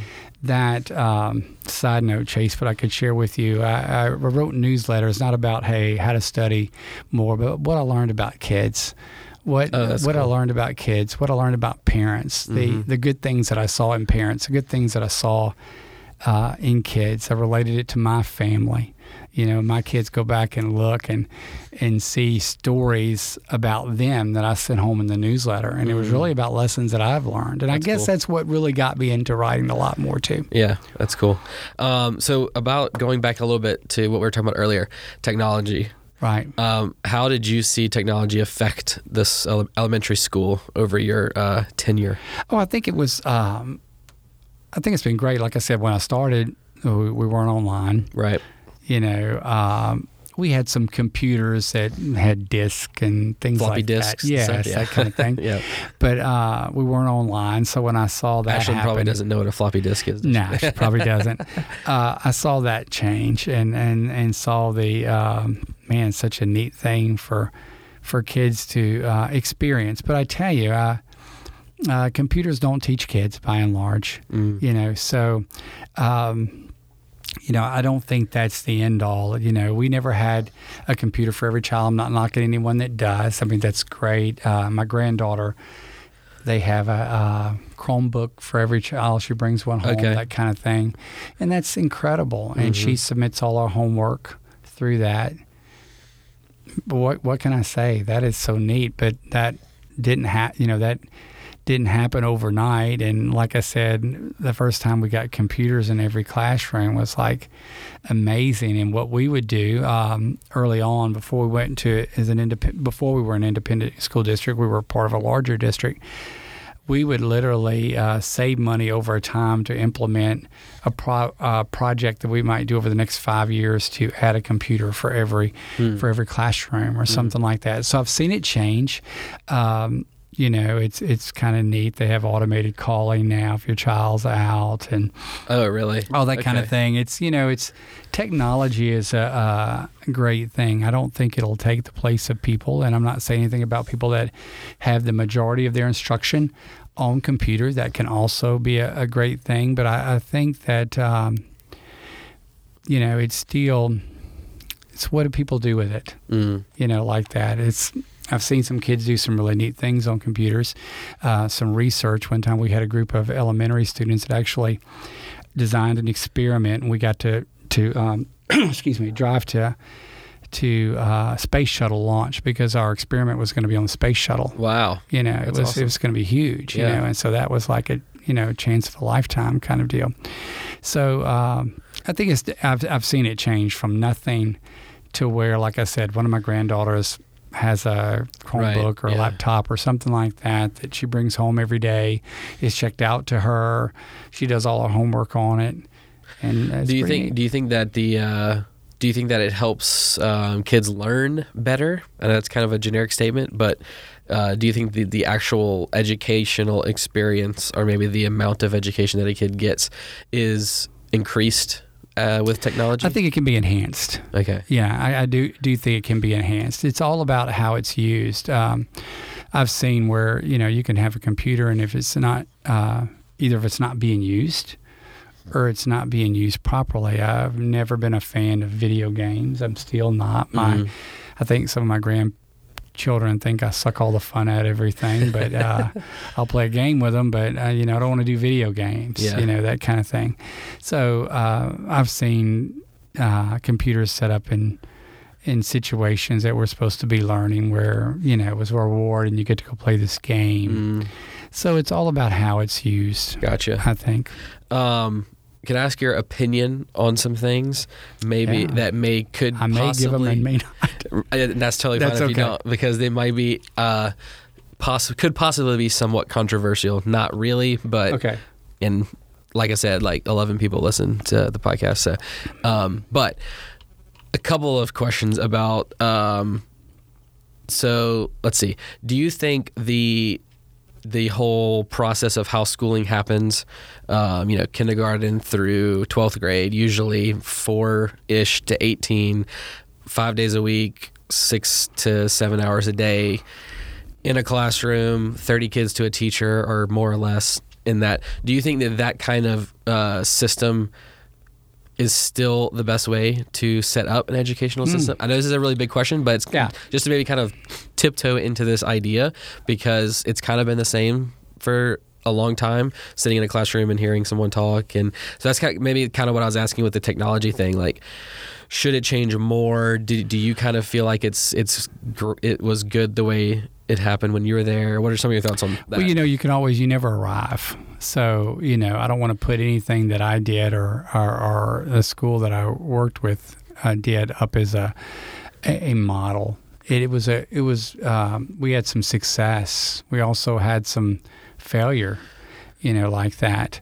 Um, far as a model of of education, you know, I've, I've heard of education reform and there needs to be reform. And I've heard people debate homeschool versus traditional school. And, and you and I know someone that was, uh, took a not traditional route of education and they are, uh, a high ranking officer in a, in a military, in, in the military, mm. you know, like that. And, um, really what I've tried to you know, at least as kids get old enough to understand, education is going to be what you make of it.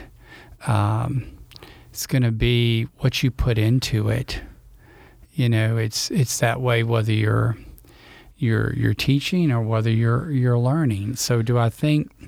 I think there are a lot of different models out there. Homeschooling, public school, private school, now charter schools. I don't know that there's one you can put above another. You know, um, and unfortunately, um, you haven't seen all have the same opportunity or afforded the same opportunity. Um, my personal thought is I don't like to see a lot of kids in a classroom. Mm. You know, big classes. I think that's hard. I, um, and I wondered, you know, because we reached a point in elementary school where my teachers came to me and they wanted to start. When I taught, I taught all the subjects. I was their teacher for the year. Right. Um, my teachers came to me and said, We'd like to split up. And I can see the benefit in that, where a teacher can specialize in science or specialize in math or specialize in in reading. So were they doing that whenever uh, at in elementary schools? Were they uh, splitting subjects between teachers? Yes. Uh, okay. It, not in the beginning of my career, but Later. shortly thereafter. Mm-hmm. Not not where it's like it is in a high school where you'd have yeah seven uh, different teachers. Yeah, you would have like maybe two different teachers. Yeah, because I think and not like, at every age level. Not maybe okay. not where you're you're teaching the basics of reading or something like that.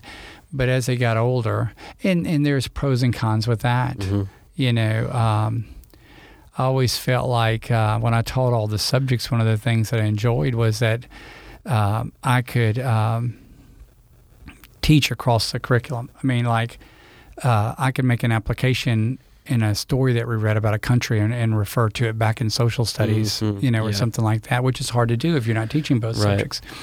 But in answer to your question, Chase, I don't know that there's one model. Um, that I would feel like, hey, this is where we need to go. We we don't need to have classes that are um, have too many kids in them. So that it sounds like that's probably the biggest thing that sticks out in your mind as pupil teacher ratio. And when you're talking about a traditional school system, is a is a variable. I mean, for her, you know, you can find people's on people on both sides of the fence that say, well, yep. it doesn't matter. It does matter. Uh, I think it makes a difference even socially. You know, mm um, like I said, so I don't think there's one set model to do that. I'm sharing with you the only model I've participated mm in. You know, that's the only model I've. Um, again, another kind of an outsider question, um, but they, you know, it's talked a lot about in. Uh, it's talked about a lot in politics, uh, education as an education that, um, and a lot. You hear a lot that we need to invest more in education. Uh, do you think that uh, do you think that, or I guess whenever you were principal, did you feel like there was budgetary restrictions on your organization that made where if they were changed or lifted, it would have made everybody's life easier and kids do better? Wow, kids. That's a good question as well. And and look, I was fortunate that um, you know I didn't really feel a lot of restrictions. Mm. Um, our our district was pretty good about putting funding where it makes a difference with kids you know so um, i guess i guess maybe that is my question then. Where where do they where do you put funding to make a difference well pupil teacher ratio is one. So hire more teachers to get you know uh, get classes smaller. Um, making sure that the area that they have in which to work is conducive to learning. Mm. If your lighting is poor, Right. Yeah. you know, then improve your lighting. Mm. You know, um, so I was fortunate. Again, like I go back and say, I worked with a great staff. Uh, even before we were independent, you know, I worked with people that, uh, and even members of the community that had a buy-in into the schools, and um, an investment is what I mean, and um, you know, they raise money privately or whatever. So my experience is different than others. Mm. You know, I've had uh, teachers come that work for me and said, you know, we had to buy our own paper. Well, we never had to buy our own paper. Mm. You know, um, So, so is that is that a, the school district level issue usually? When, yeah, when that's teachers have it's to- usually, but again, it, some of it comes down to funding, and you know, uh, public schools and um, and perhaps even some charter. I'm not as familiar with charter, you know, and uh, well, just like private schools. Private schools are funded how? They're funded by tuition. Mhm. You know, if your student number drops down, your tuition goes down. You're going to have less resources Mm. to do things with. Um, if you live in an area that uh, doesn't have a good tax base, you're kind of at a disadvantage already Mhm. to get the things you want. So the only thing I can speak is that I had the opportunity, you know, to be in an area where uh, we didn't really want for anything, you know, that they put funding where it needs to go. They had the funding, first of all, they had the tax base, and that's strictly thankful for the community. Uh, we had the tax base, and then people made uh, wise decision early uh, on in my d- career when we went independent. We were all viewed as support personnel for what happens in the classroom. If you were a principal, you weren't. You were support personnel. If you cut the grass, you were support personnel for what every everything revolved about what happened in that classroom, and you were support personnel. It's a way of kind of putting you, make sure you're in your place. And you were Mm. support personnel for whatever happened in that classroom. Mm. That what uh, my leader was saying was that um, there's nothing more important than what happens in that classroom. Mhm. If you're going to inconvenience someone, inconvenience an adult. If you're going to go without, go without on administrative level Mm. you know so I, I don't mean to say that other people aren't making the right decisions with their money some uh, don't have the resources to make the better decisions with Right. you know so yes i think uh, doing that and um, paying teachers an adequate uh, salary. Teaching is one of the hardest jobs i know. I don't care if you're a homeschool teacher you're a private school teacher you're a public school teacher. I used to tell people all the time it's kind of a life it's not a job. You know if you really want to be successful at it with Mhm. it it's kind of a life. I saw teachers that uh, prepared in the summer. They came up when they weren't getting paid to get rooms ready. Mm. um, I've uh, seen parents that homeschool their kids uh, collecting resources like year round, you know, to get ready for what they were going to do.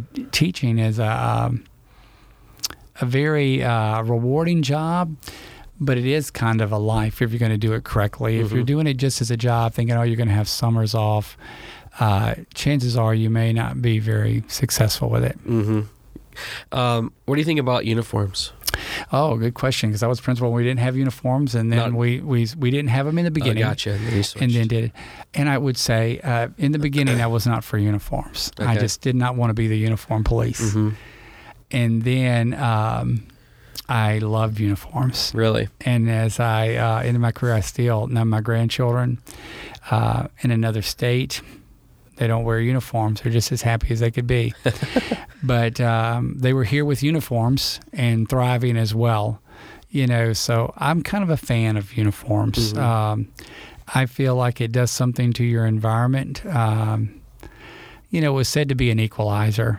You know, it didn't matter if you um, were affluent or not affluent, you're wearing the same thing. hmm So I think it can work either way.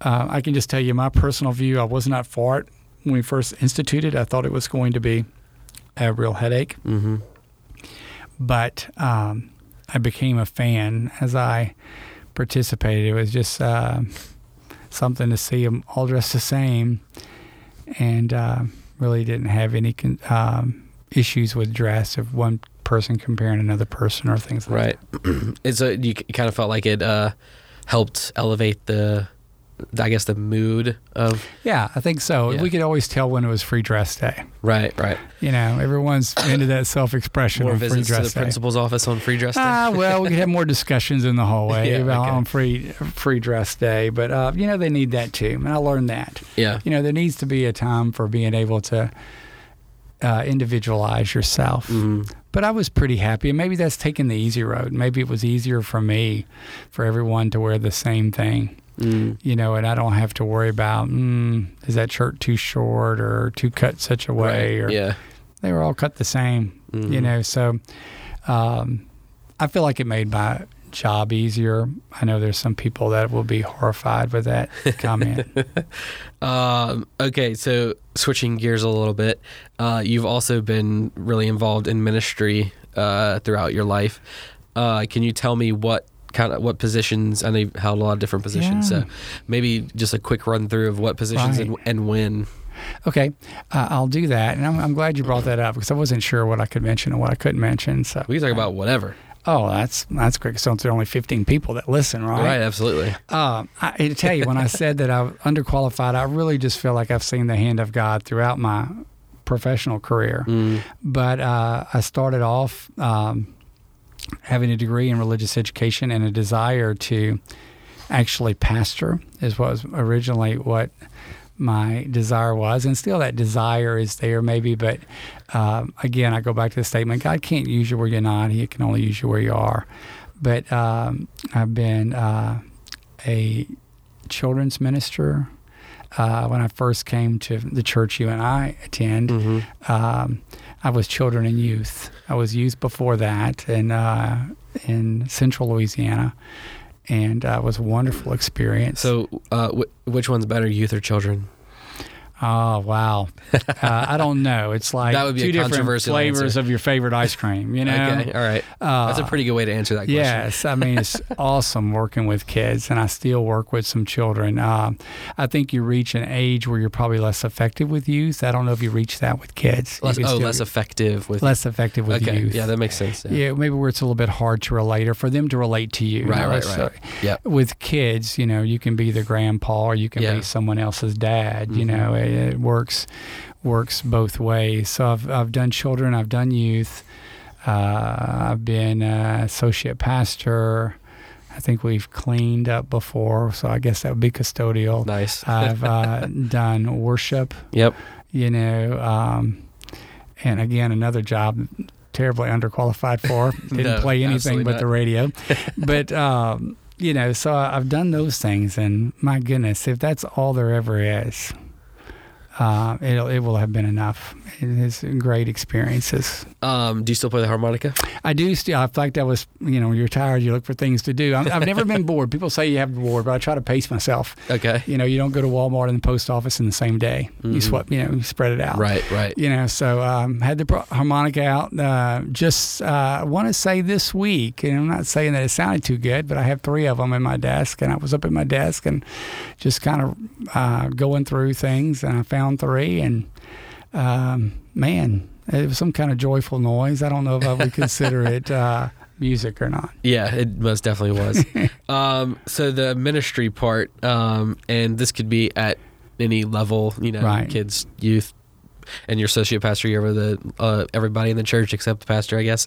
Um, but how is it dealing with people in that context versus in uh, school or in the quote unquote secular world? I don't think it's any different. Okay, Uh, in, in a lot of ways, I still think um, people are the same in both worlds. people are the same. You know, uh, the the the parent that's hurting um, over uh, their child for whatever reason is no different than the uh, parent that's er- hurting because a spouse is sick or the spouse is away from the church or you know. So i think you're still dealing with hurts. Uh, you're still dealing with uh, maturity on a lot of different levels. So um, in fact i think really my dealing with people in the uh, our church or the church people dealing with me um, greatly affected to the positive how I dealt with people professionally. Hmm. There, there are some times that I had to stop and say, you know, this is how we'd handle things at school. It's not how it should be handled at church. Hmm. You know, um, hopefully the church never reaches a, a, a parting of, of company. You know, um, sometimes in business you do. Mm-hmm. You know, um, so you know those same skills. I mean. I, the same skills I used in those areas, same skills I used at home. In fact, my wife would remind me every once in a while, "You're not the principal here," you know, and she would uh, set me I can straight. I can picture you know? her saying that. you know, she would. You're not the principal here, and uh, um, so I, I think it's it's all dealing with people.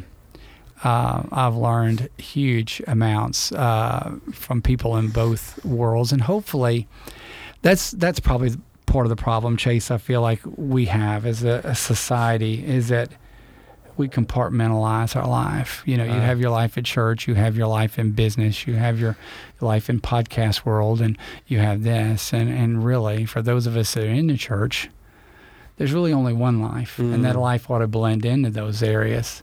Uh, like I said, really, me going back after taking the year off was understanding that maybe, uh, Dewey, this is your ministry. Maybe this is where you pastor. Mm-hmm. Maybe this is where you counsel people and care about people and uh, show them love and respect and um, model things for them. Mm-hmm. So I, I think part of the problem is when people begin to compartmentalize what I would call that our world. Like this is my church life, this is my school life. You know, and I've had instances where people came to church that I had at school, and it's my oh great, what are they going to think of me? You know, Right. uh, Yeah. because like I said, you know, I had to enforce rules and things like that. But by and large, I feel like if you're genuine, if you try to operate with honesty, then then hopefully those worlds all blend. Mm-hmm. At least that's how I feel like it should be. Um, so what are the things? And now that we're talking about the ministry thing, I actually do want to hear that your answer to this uh, for in the school system also. Um, but what did you? Or let's start with the, let's start with the negative and finish on the positive. Oh, is there a negative? Well, not negative, but maybe more difficult. What were some of the the, the difficulties in uh, in ministry?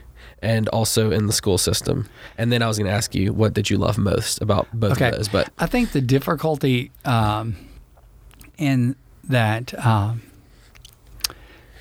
if you look at in, in, in ministry, of course, hopefully, Lord, in in the uh, in your in your job, you know what you get paid for. In my case, it was the school system. Hopefully, um, God speaks to me as well. You know, I don't want that to sound spooky. I'm not trying to be that way. But what what I'm saying is eh, to learn that, you know, in in business or something, you would revert back to processes. mm, You know, there's a process for handling this crisis. hmm There's a process for handling these things. And in the church, it's, it's not necessarily so. So, challenges for me would be to understand, you know, and I can remember, I can remember when I led worship, and I'm going to be very transparent since there's only 15 people 15 in there. people. Hopefully, it's 15 not people. um, you know, I would get discouraged. Maybe people weren't on time, things like that to practice. And I would say, you know, I do this five days a week. It's not what I want to do when I come to worship, when, I, Mm. when I come to church. I don't want to correct hmm behavior Yeah. and things like that. And that was a real struggle for me. So I would say that that uh, is a negative, I guess. Um, and I would always view the experience that, that I have, even when I was questioning in church, and and someone says, "Well, what would you do about this?" It's a situation in church, and I would revert back to processes that uh, I've used in school, and, and sometimes that's good, and sometimes it's not because we have to understand in church we can't have a process for everything. I think church has to have some processes too, Yeah. somewhere Mhm. along the line, but that's not. um, we it- it should be built totally around community, you know, and our lives together and our devotion to God. And um, like I said, there comes a point where to uh, to be efficient, even in ministry, it's good to have some processes. So that's probably the challenge, I guess. Um, the challenge in uh, school was to realize you are responsible for a lot of lives, Yeah. a lot of kids. Um, you can't afford a mistake. You know, like I said, a lot of things are erasable. If a child gets hurt, um, if a child, God forbid, would be killed or something like that, it's not an erasable Mm-hmm. thing. You know, um, so I think the pressure of always trying to make sure, like I said, you may not always make the best decision, but you kept people safe. You didn't make a a, a uh, decision that was convenient, thinking that uh, well, nothing bad could happen to someone if there was even the remote possibility. You know, uh, you always took that extremely serious. It doesn't take. As we've just seen in recent news, uh, a tornado where Right. 24, 25 people lost their lives. Mm-hmm. And that was probably my greatest fear is something like that happening that's outside of my control. Mm-hmm. But then knowing that I'm still responsible, that I move kids quick enough, that I put them in shelter soon enough. So I think the negative far as that or the challenge was just the day to day pressure of knowing that um, you're responsible for everything that happens there Mm-hmm. and that parents have entrusted the lives of your child, their children, to you. Mm-hmm. That's a oh, that would keep me up sometimes at night and wondering, okay, did I make the right decision about this or Mhm. that? You know, um, and it could have easily been, you know, and I was fortunate enough to not to deal with a lot of tragedy in in in my you know career. I think I did probably the saddest, lowest point is where I actually had a a kindergarten student killed, not on campus Mm. um, in a traffic related thing, uh, and uh, was probably the saddest point of my career Mhm. as far as that. Um, um, but so that's the negative. That's the hard thing. I think it's, I think it's pressure uh, of knowing that you can't really afford a mistake when you're, you know, you're entrusted with the lives of people. Not saying you're perfect, but you really have to make sure that where it counts, you're not making mistakes. So Mhm. that that I would think would be the tough point. In ministry, I think it's realizing that ministry is not a business, and even though it's good to have some processes to fall back on, uh, it needs to to be more relational than process oriented Mm-hmm. you know so i think that's the the negative there and the positive wow when i think about the literally thousands of kids that i worked with. Mm-hmm. you know i can wow i can say that you know people say well did you not like your job or whatever? Why'd you leave? kind of deal. It was great. It's a great job. Hard but uh, great. And to think about and i still have um, kids that stop me and say hey you were my principal and sometimes they're being kind so you're the best principal i ever had i'm saying i'm so glad that i didn't mess you up in some way you know some way so i think um, just the reward, the same thing, being responsible for the lives is the negative thing with school. Having the opportunity to input and to be a part of lives. I mean, you know, it's incredible. One of one of my uh, students, elementary students, uh, last year taught my 16 year old daughter, Cool. and That's uh, really cool. you know, just seeing the uh, man, the teacher that he he has become. Mhm. He was a great student as a child, but Mhm. you know, and seeing things like that uh, is incredible. Now, the the the church thing uh, or ministry might be a little bit uh, harder. I think. Gosh, it's the same kind of thing. You know, um, I think having had the people, I would not be. I've been at the same church for uh, probably 34 years, 33, 34 years. And those people have uh, seen me through sickness of my kids, seen me through uh, house purchase, seen me through repairing house. That you know, I mean, just all kind of things. Uh, having spending your life, I can think of no better person, uh, no better way. I, I told some of my family is so important to me, and my son has offered and said, "Hey, Dad, come and live in Virginia. You can live free." you know, with with my family and and and of course take my wife and child as well. you know, we can all live there. You Can't know, bachelor it up in Virginia. no, you can't, not for long. but uh, you know, and and I think about that. And of course, I have other kids. I have a child in Texas, and I have Yep. uh, two in Zachary. And and how do you choose, you know, between your kids where to live?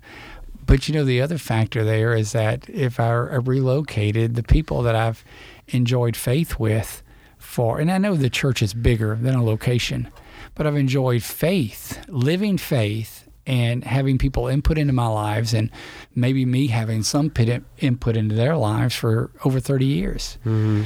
That's that would be an incredibly hard thing to leave. Mm-hmm. So I think uh, seeing my life change, knowing that the people, uh, some that are no longer here, some that are have uh, gone on uh, to the presence of the in you know gone on to heaven and uh, are no longer here. But think about the input that they've had in my life is just incredible. So Mhm. positive side, community. I think that I've enjoyed the community of faith and church.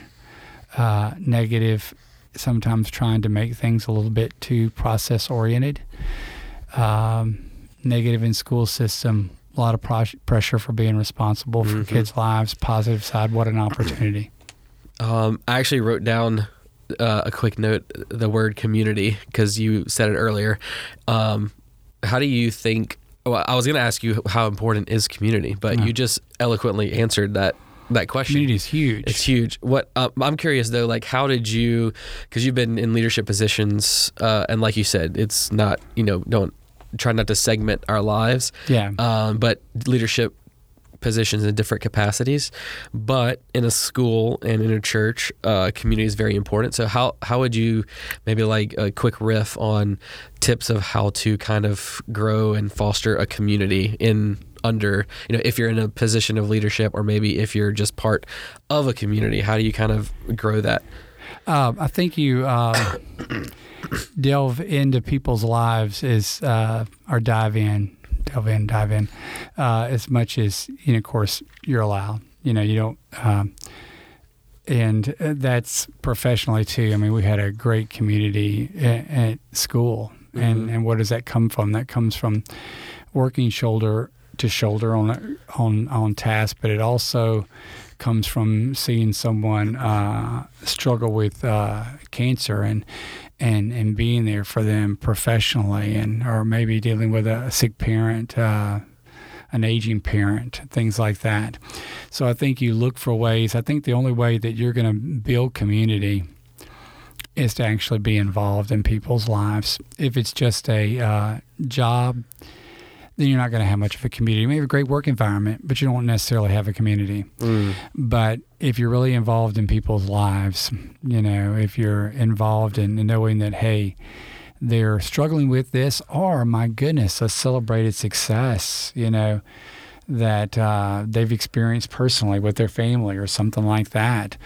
And I think it's the same way at uh, at church. I think it's uh, maybe the little things that you don't think is matter, but it's being involved uh, in the lives uh, of people.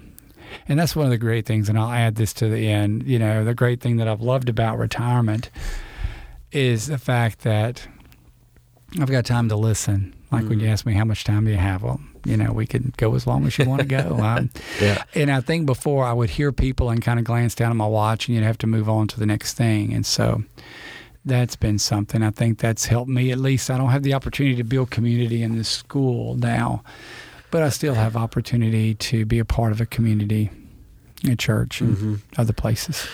Um, like I said, I was totally serious. I could probably ask you a billion questions, um, but uh, just a couple more, Yeah, and then I'll let you go. No. Um, have you written any books? Because if not, I think you should. I, I have uh, written part of a book. Okay. and I left it. I set it aside. You know, I'm not always a strong finisher, and one of the things that I started. You did writing- retire early. That's right. I did, and uh, now I play pickleball instead Right. of doing the writing. I, I wrote and I gave it to my parents before they passed away. At least a uh, a couple of chapters. I was going to write something about what my parents did right because you hear a lot about Mm. parents that messed up your lives. You know, you hear that all the time. Well, stuff. Well, you know, terrible parents, this and that. And there were certain things that my parents did, and I'm not saying they're politically correct now. And I'll give you some examples. that means they're probably really good. Well, one of the things that I did, there were in my family growing up, there were words that you didn't use that they were too strong. Mm. You didn't say hate. You know, I mean, we would get in a ton of trouble if we said hate or kill or something like that, even as kids, because there were words you just didn't put out there. They're too strong. And now I look at I, I don't really participate a great deal on social media. I needed to know about the HOA stuff, and I have four friends on, on on one of the They social media sites. Well, they don't force you to, but if you want to know what's going on in the neighborhood, you Yeah, might you better get it. Yeah, you Yeah. join it. And so I have four friends. Nice. You know, or maybe five. That's But- not a very big community that you have. There. no, it's not, and it, some of it comes from fear because I've seen so many abuses on social media, Yeah. which could be a really uh, a big topic there. But um, so I have um, actually someone else you know. We wrote a children's book together, uh, Mm. Larry and I. Okay. Uh, right, back, yeah. I, he did the I know Larry. illustrations, and uh, uh, we have that. I find out, I found out getting published is very hard. Yeah. You couldn't get a. You have to have an agent and all this kind of stuff. So I've had uh, ideas that I've wanted to write about to answer your question, and I have a partially written book about what my parents did right. But like I said, the example of of that um, of that there are words that was one of my topics that there there are words that you know don't need to be said. Mm, You know, the other thing is kids need to be kids. There are things that they don't need to know. mm. As I mentioned before, my dad never spoke about his. I knew he was in the military. I didn't know he was in the invasion of Normandy until I was almost an adult. Mm. Because why? I didn't need to know about that. That um, that's nothing that I needed to know about. That was a um, very difficult and painful time uh, in the in the world. And I think sometimes parents um, tell their kids too much. They tell them their financial woes and they tell them their relationship woes, and kids need to be kids. Mm. So I think there are things, and that was another one of my chapters is is that um, you know there are things that kids don't need to know. Mm. You know, it's on a need to know basis, and kids don't need to know. Yep. You know, Well, can you uh can you finish that book for me so I can? I just have a kid now, so well, I can finish. I'll say I'll try. It won't be very uh, uh, good, probably, but uh, I'm sure it would be awesome, and I would. you know, it's it. just things like I said. My parents weren't superheroes. You know, my they had their struggles themselves. But my goodness, after 75 years of living together, they learned a few things. absolutely yeah. And uh, just it, some of the basic things like uh, how we should treat people and things like that. So, as that was the start of my book. It's what my parents did right, and it was mainly written because I hear or started because I heard so many people talk about um, what they've, well, how their parents. And, and I'm not taking away that some people have had some terrible childhoods. Right. I mean, that is without a doubt. I mean, there's someone out there that could write about what my parents did wrong and how my parents made me miserable. But I also think that, yeah, there's that voice, but sometimes there's not the voice out there saying, well, here's what my parents did right. Not perfectly. And the other thing was the one thing I mentioned my dad saying was his thing about can't never could do anything. That was his his saying to me. You know, mm-hmm. when I say I can't, well, can't never could do anything. And and I think that was something of just trying to uh, show that uh, you're able you're able to learn things. Maybe do it differently than somebody else does, or you may learn something entirely different. But uh, so yes, maybe I will. Uh, when they finish that, That'd particularly when uh, I'm done with pickleball. Yeah. How much do you play pickleball? About at least three times a week Three usually. and today you Maybe said you four. played for what? Four hours. I, I played from like eight o'clock till after twelve, you know, and, and and like I said, there's been a few times sitting here talking to you, my legs kind of tightened up some. These probably aren't the best chairs either for uh, sore Uh, legs. Your again, legs are dangling it's off just the you know, but what the neat thing is about pickleball is is um, is community and relationship too. you go. Yeah. You know, go back to that. I uh, have an opportunity. I hope that I'll be able to to go to someone's visitation passing away that I played pickleball with Really. two weeks ago, three Oh, weeks wow. ago. Hmm. You know, um, and you know, just you know, not compartmentalizing our lives. So it's just another area that hopefully um, lives can blend. hmm Um, so what is to close this sucker out? Uh, what's what's your future plans? What's next for you? I think you mentioned Oh. that you're taking a trip to Maine, which sounds I, awesome. I am. Uh, well, you know, you always say this is what you plan to do yeah.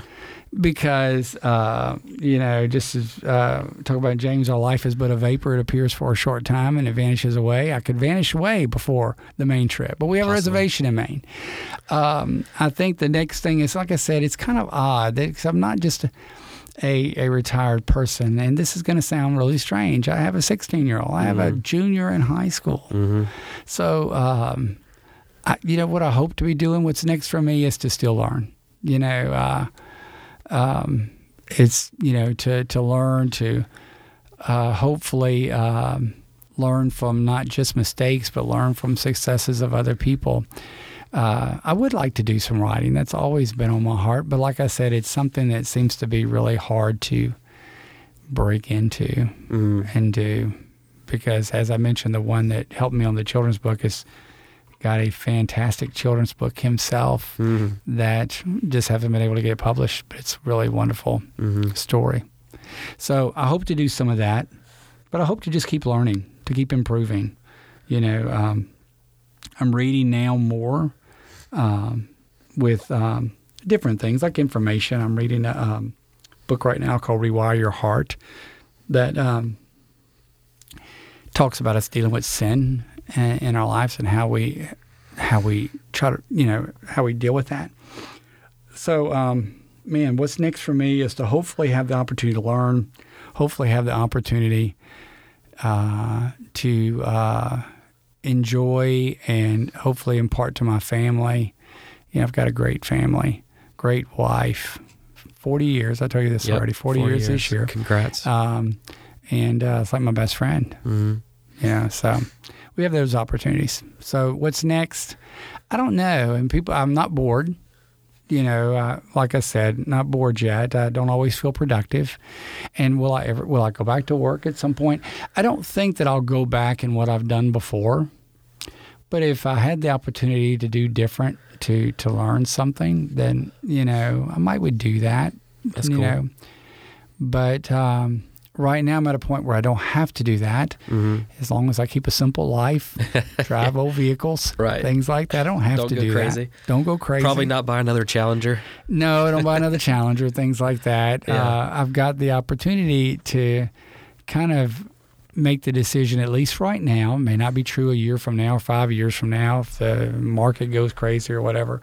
But uh, right now, I've got the opportunity to kind of to listen, to be still, kind of see what I'm supposed to do. And right now, there's not a big agenda for for the next That's cool. for the next step. I Do- plan to play uh, play no, plan to go to the hospital tomorrow. Oh, see yeah. a couple people having surgery people. Yep. you know, get my income tax stuff done.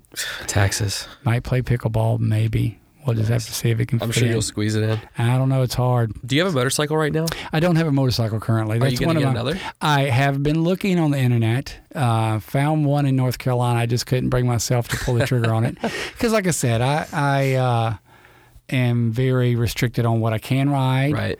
And uh, I have a brother-in-law that rides, and he says there's two kind of motorcycle riders. You know that. Right. You Ones know? that have crashed and ones that haven't crashed yet. Right. Well, yes. Ones that have fallen and ones that will fall. There you go. That's, you know, ones that haven't fallen yet, ones that will fall. Yeah. yeah. And you've kind of had a little fall yourself, I think. Yeah.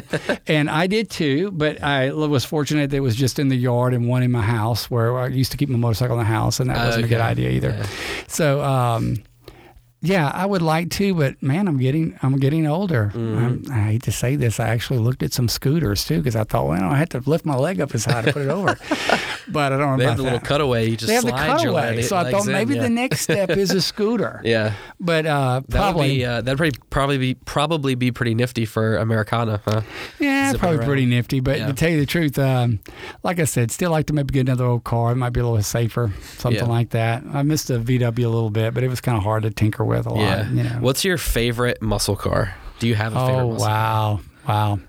I would say I've, I've had one. Uh, I'm a I'm a Mustang person. Mustang, you know, nice. particularly vintage, old Okay. uh, Mustang. Your know. daughter drove a Mustang. she did drive. And your a other dr- daughter drove a Camaro. She did. It's like, like inter- the that's like bumblebee. battle, yeah.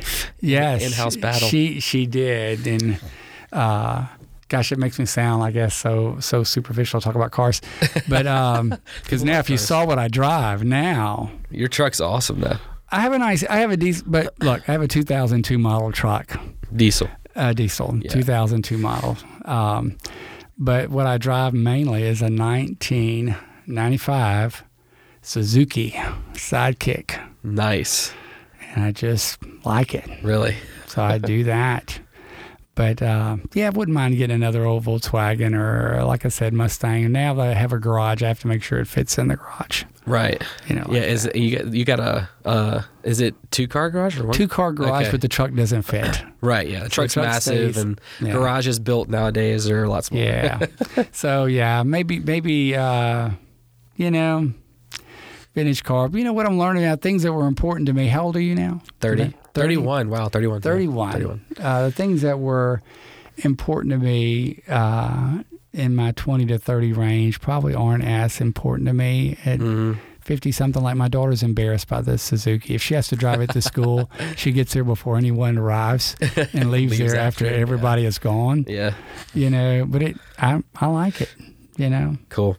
so Um, really quick, tell me about the Jeep trip with Jacob. oh, most son. fantastic trip. Yeah. You know, you'll have to do some things like that. I know you, you don't have a son, you have a daughter, but you could do Yeah. a daddy daughter kind of Totally deal. would. Yep. Oh my goodness, we went to um, uh, the Grand Canyon, uh, Colorado. Um, Telluride is where we did Jeep trails. Nice. Um, then our second, so we did that. That was great. We drove all the way from here in a, a Jeep, not a new Jeep, so it was a slow Jeep, but um, to do mountain passes that he bought just for the trip. And you know, I love all my kids. I probably have a little special bond just because he's my only son. Right. Yeah. So he bought the Jeep for him and I to do a trip, and we did white cool. water rafting, and we did all that. But we we we slept in a tent and you know packed everything, cooked on a campfire with the Jeep, and it was just one of the most fun vehicles Yeah. we had. And then our second trip, we'd gotten rid of the Jeep, but we went to Moab and we rented a, a Mm. Jeep from a place called Twisted Jeeps, Cool. and that was like even more fun. Really? Things could like climb up a wall. Did y'all climb some huge rocks? And We stuff? climbed some huge Did y'all stuff. We flip it? no, we did not flip it because it was on our credit card. You know, So- of course. you don't want to get crazy. You know, there's Yeah. processes that have to. But uh, man, it was a Rubicon, and they had uh, modified it some. It had the lockers and everything, and uh, man, that thing would just like climb a wall, and they just turned us loose in it. You know, Wow. Just let you have the key. let us have the key, turned us loose, told us a couple things that we might not be good to try. Yeah. And um, man, we just had a time with that. And we we went to um, one of our big things we were going to do on the last one was go to. Uh, we went to Zion National Park. Mm. We were going to do Angels Landing. Uh, uh, I don't know if you're familiar with that trail. It's listed like in top 10 deadly trails in America. Oh, wow. And um, I made it three quarters of the way, and then I stopped on what I've referred to as Loser's Ledge. Okay. And uh, Jacob, my son, did the rest. But, you know, I tell you, I have a little bit of a disability, and, and walking on a ledge where there's 1,200 feet on each side Wow. and you're holding on to a chain is probably not wisdom, you know, for me. I tripped down going to the hall of school, you know, Mhm. but um, great, great, great. I, you know, uh, that's something I, I've not done that with my girls. And if they, by chance, become 16 and 17 to listen to your program, they'll probably say, well, you don't take any trips with us. but um, we have we have had some incredible adventures and really trying to figure out the next one. So if you Mm. have an idea, we are going to be in Maine together. He'll be up there. Oh, okay. Cool. We're going to go on lobster boat. That's one of our That'll be goals. Be a lobster boat. But we're looking for another, uh, Another man cool trip that yeah. that a a good strong young man and a old crippled dad can go on. know, Yeah. together. Yeah, So, we get me and my dad always talked about. Well, I definitely want to go on a few hunting trips with my dad for Yeah, sure. that's great. South, like I went to South Africa. I want him to go with me to hunt there, and I think it'd be really cool to do a bow hunting trip and you know elk elk hunting with a Yes. bow, like the like they do the you know rough it for a few for a few days and try to hunt one down. That would be. We'd have to get in shape to do that, of course, but that would be fun. We're, we're uh, I'm definitely not in shape, but but we also talked about doing a uh, a long road trip, uh, hitting all of the major league baseball stadiums in one season, and watching a game. Y'all should do every that. Season. Yeah, so um, I think you could do it in like probably a month and a half. So whenever we have enough time and money. You're gonna have to Hopefully see we if you do can it, get but yard leave for that long. You know. That'd be a long time. Yeah, I actually Yeah. mentioned it because I've talked about it before with somebody else on this, and then got home after uh, and mentioned it to Tori about doing. She's Is like, she one of the 15 people, or she's one of the fifteen. Okay. Yeah, I think she's number twelve. But Number 12? Uh, no, she's number one in my heart. Yeah. and in my good, life. Ooh, good, good move. good Uh, move. So I got home and told her, and she was like, "Oh, so you're gonna leave me for a month and a half to go on a trip with your dad? Yeah, Yeah. that's not gonna happen." yeah, so there's certain times you got to operate wisdom in Right. your in your marriage. Like Jacob, my son, has uh, his wife Holly, and they have four daughters. Mhm. You know, no boys, four daughters, and uh, she allows him to take the man trip with me because you know. Um, he needs some man time. There's a lot of women That's a lot of in his life. Yeah. And, but he'll make some uh, comments that aren't exactly what he said. Well, you have uh, uh, mother daughter day every day, and that doesn't go over as well, Right, you know, yeah. kind of deal. But um, we, we'd like to go maybe back to the Grand Canyon and then hike all the way to the bottom okay, and stay cool. the night Wow, yeah, and then hike back up, you That's know. cool. So, but we haven't really planned to. We want to go to Glacier, but that's kind of far for us to make unless we just fly. Glacier Once- National Park. Yes. where is that at? Oh gosh, north. Way up north. Okay, is it in Alaska? No, Oh, okay. but uh, the other thing is just go somewhere to see the northern lights. Mm, that's yeah, kind of on our, our if you have a such thing as a bucket list. That's kind of the thing that we want to do That's cool. is go see the northern lights. Very cool. Hope y'all do soon. I hope so too, Chase. And now what you've discovered through this podcast is, and Chase doesn't know is that now you know that Dewey doesn't really know That's so not true. very much. I've I've had the thought multiple times talking to you that I'm going to enjoy going back and listening to this a number of times. So Yeah. hopefully a lot more than 15 people listen to it because they'll they will no doubt enjoy. ah, I hope so. Cool. Well, thank you so much. Absolutely. For chatting. I enjoyed Thank it. Thank you. Thanks everybody for listening to this episode. And I would say that I hope you enjoyed it, but I know for a fact that you did enjoy that. So thanks for listening.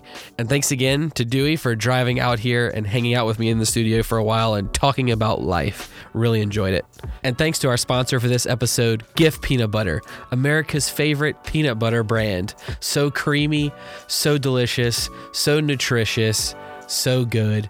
Jif peanut butter. And you can get 75% off of your order of $2,000 or more at jifpeanutbutter.com slash chase doesn't know. Thanks again. See you on the next episode.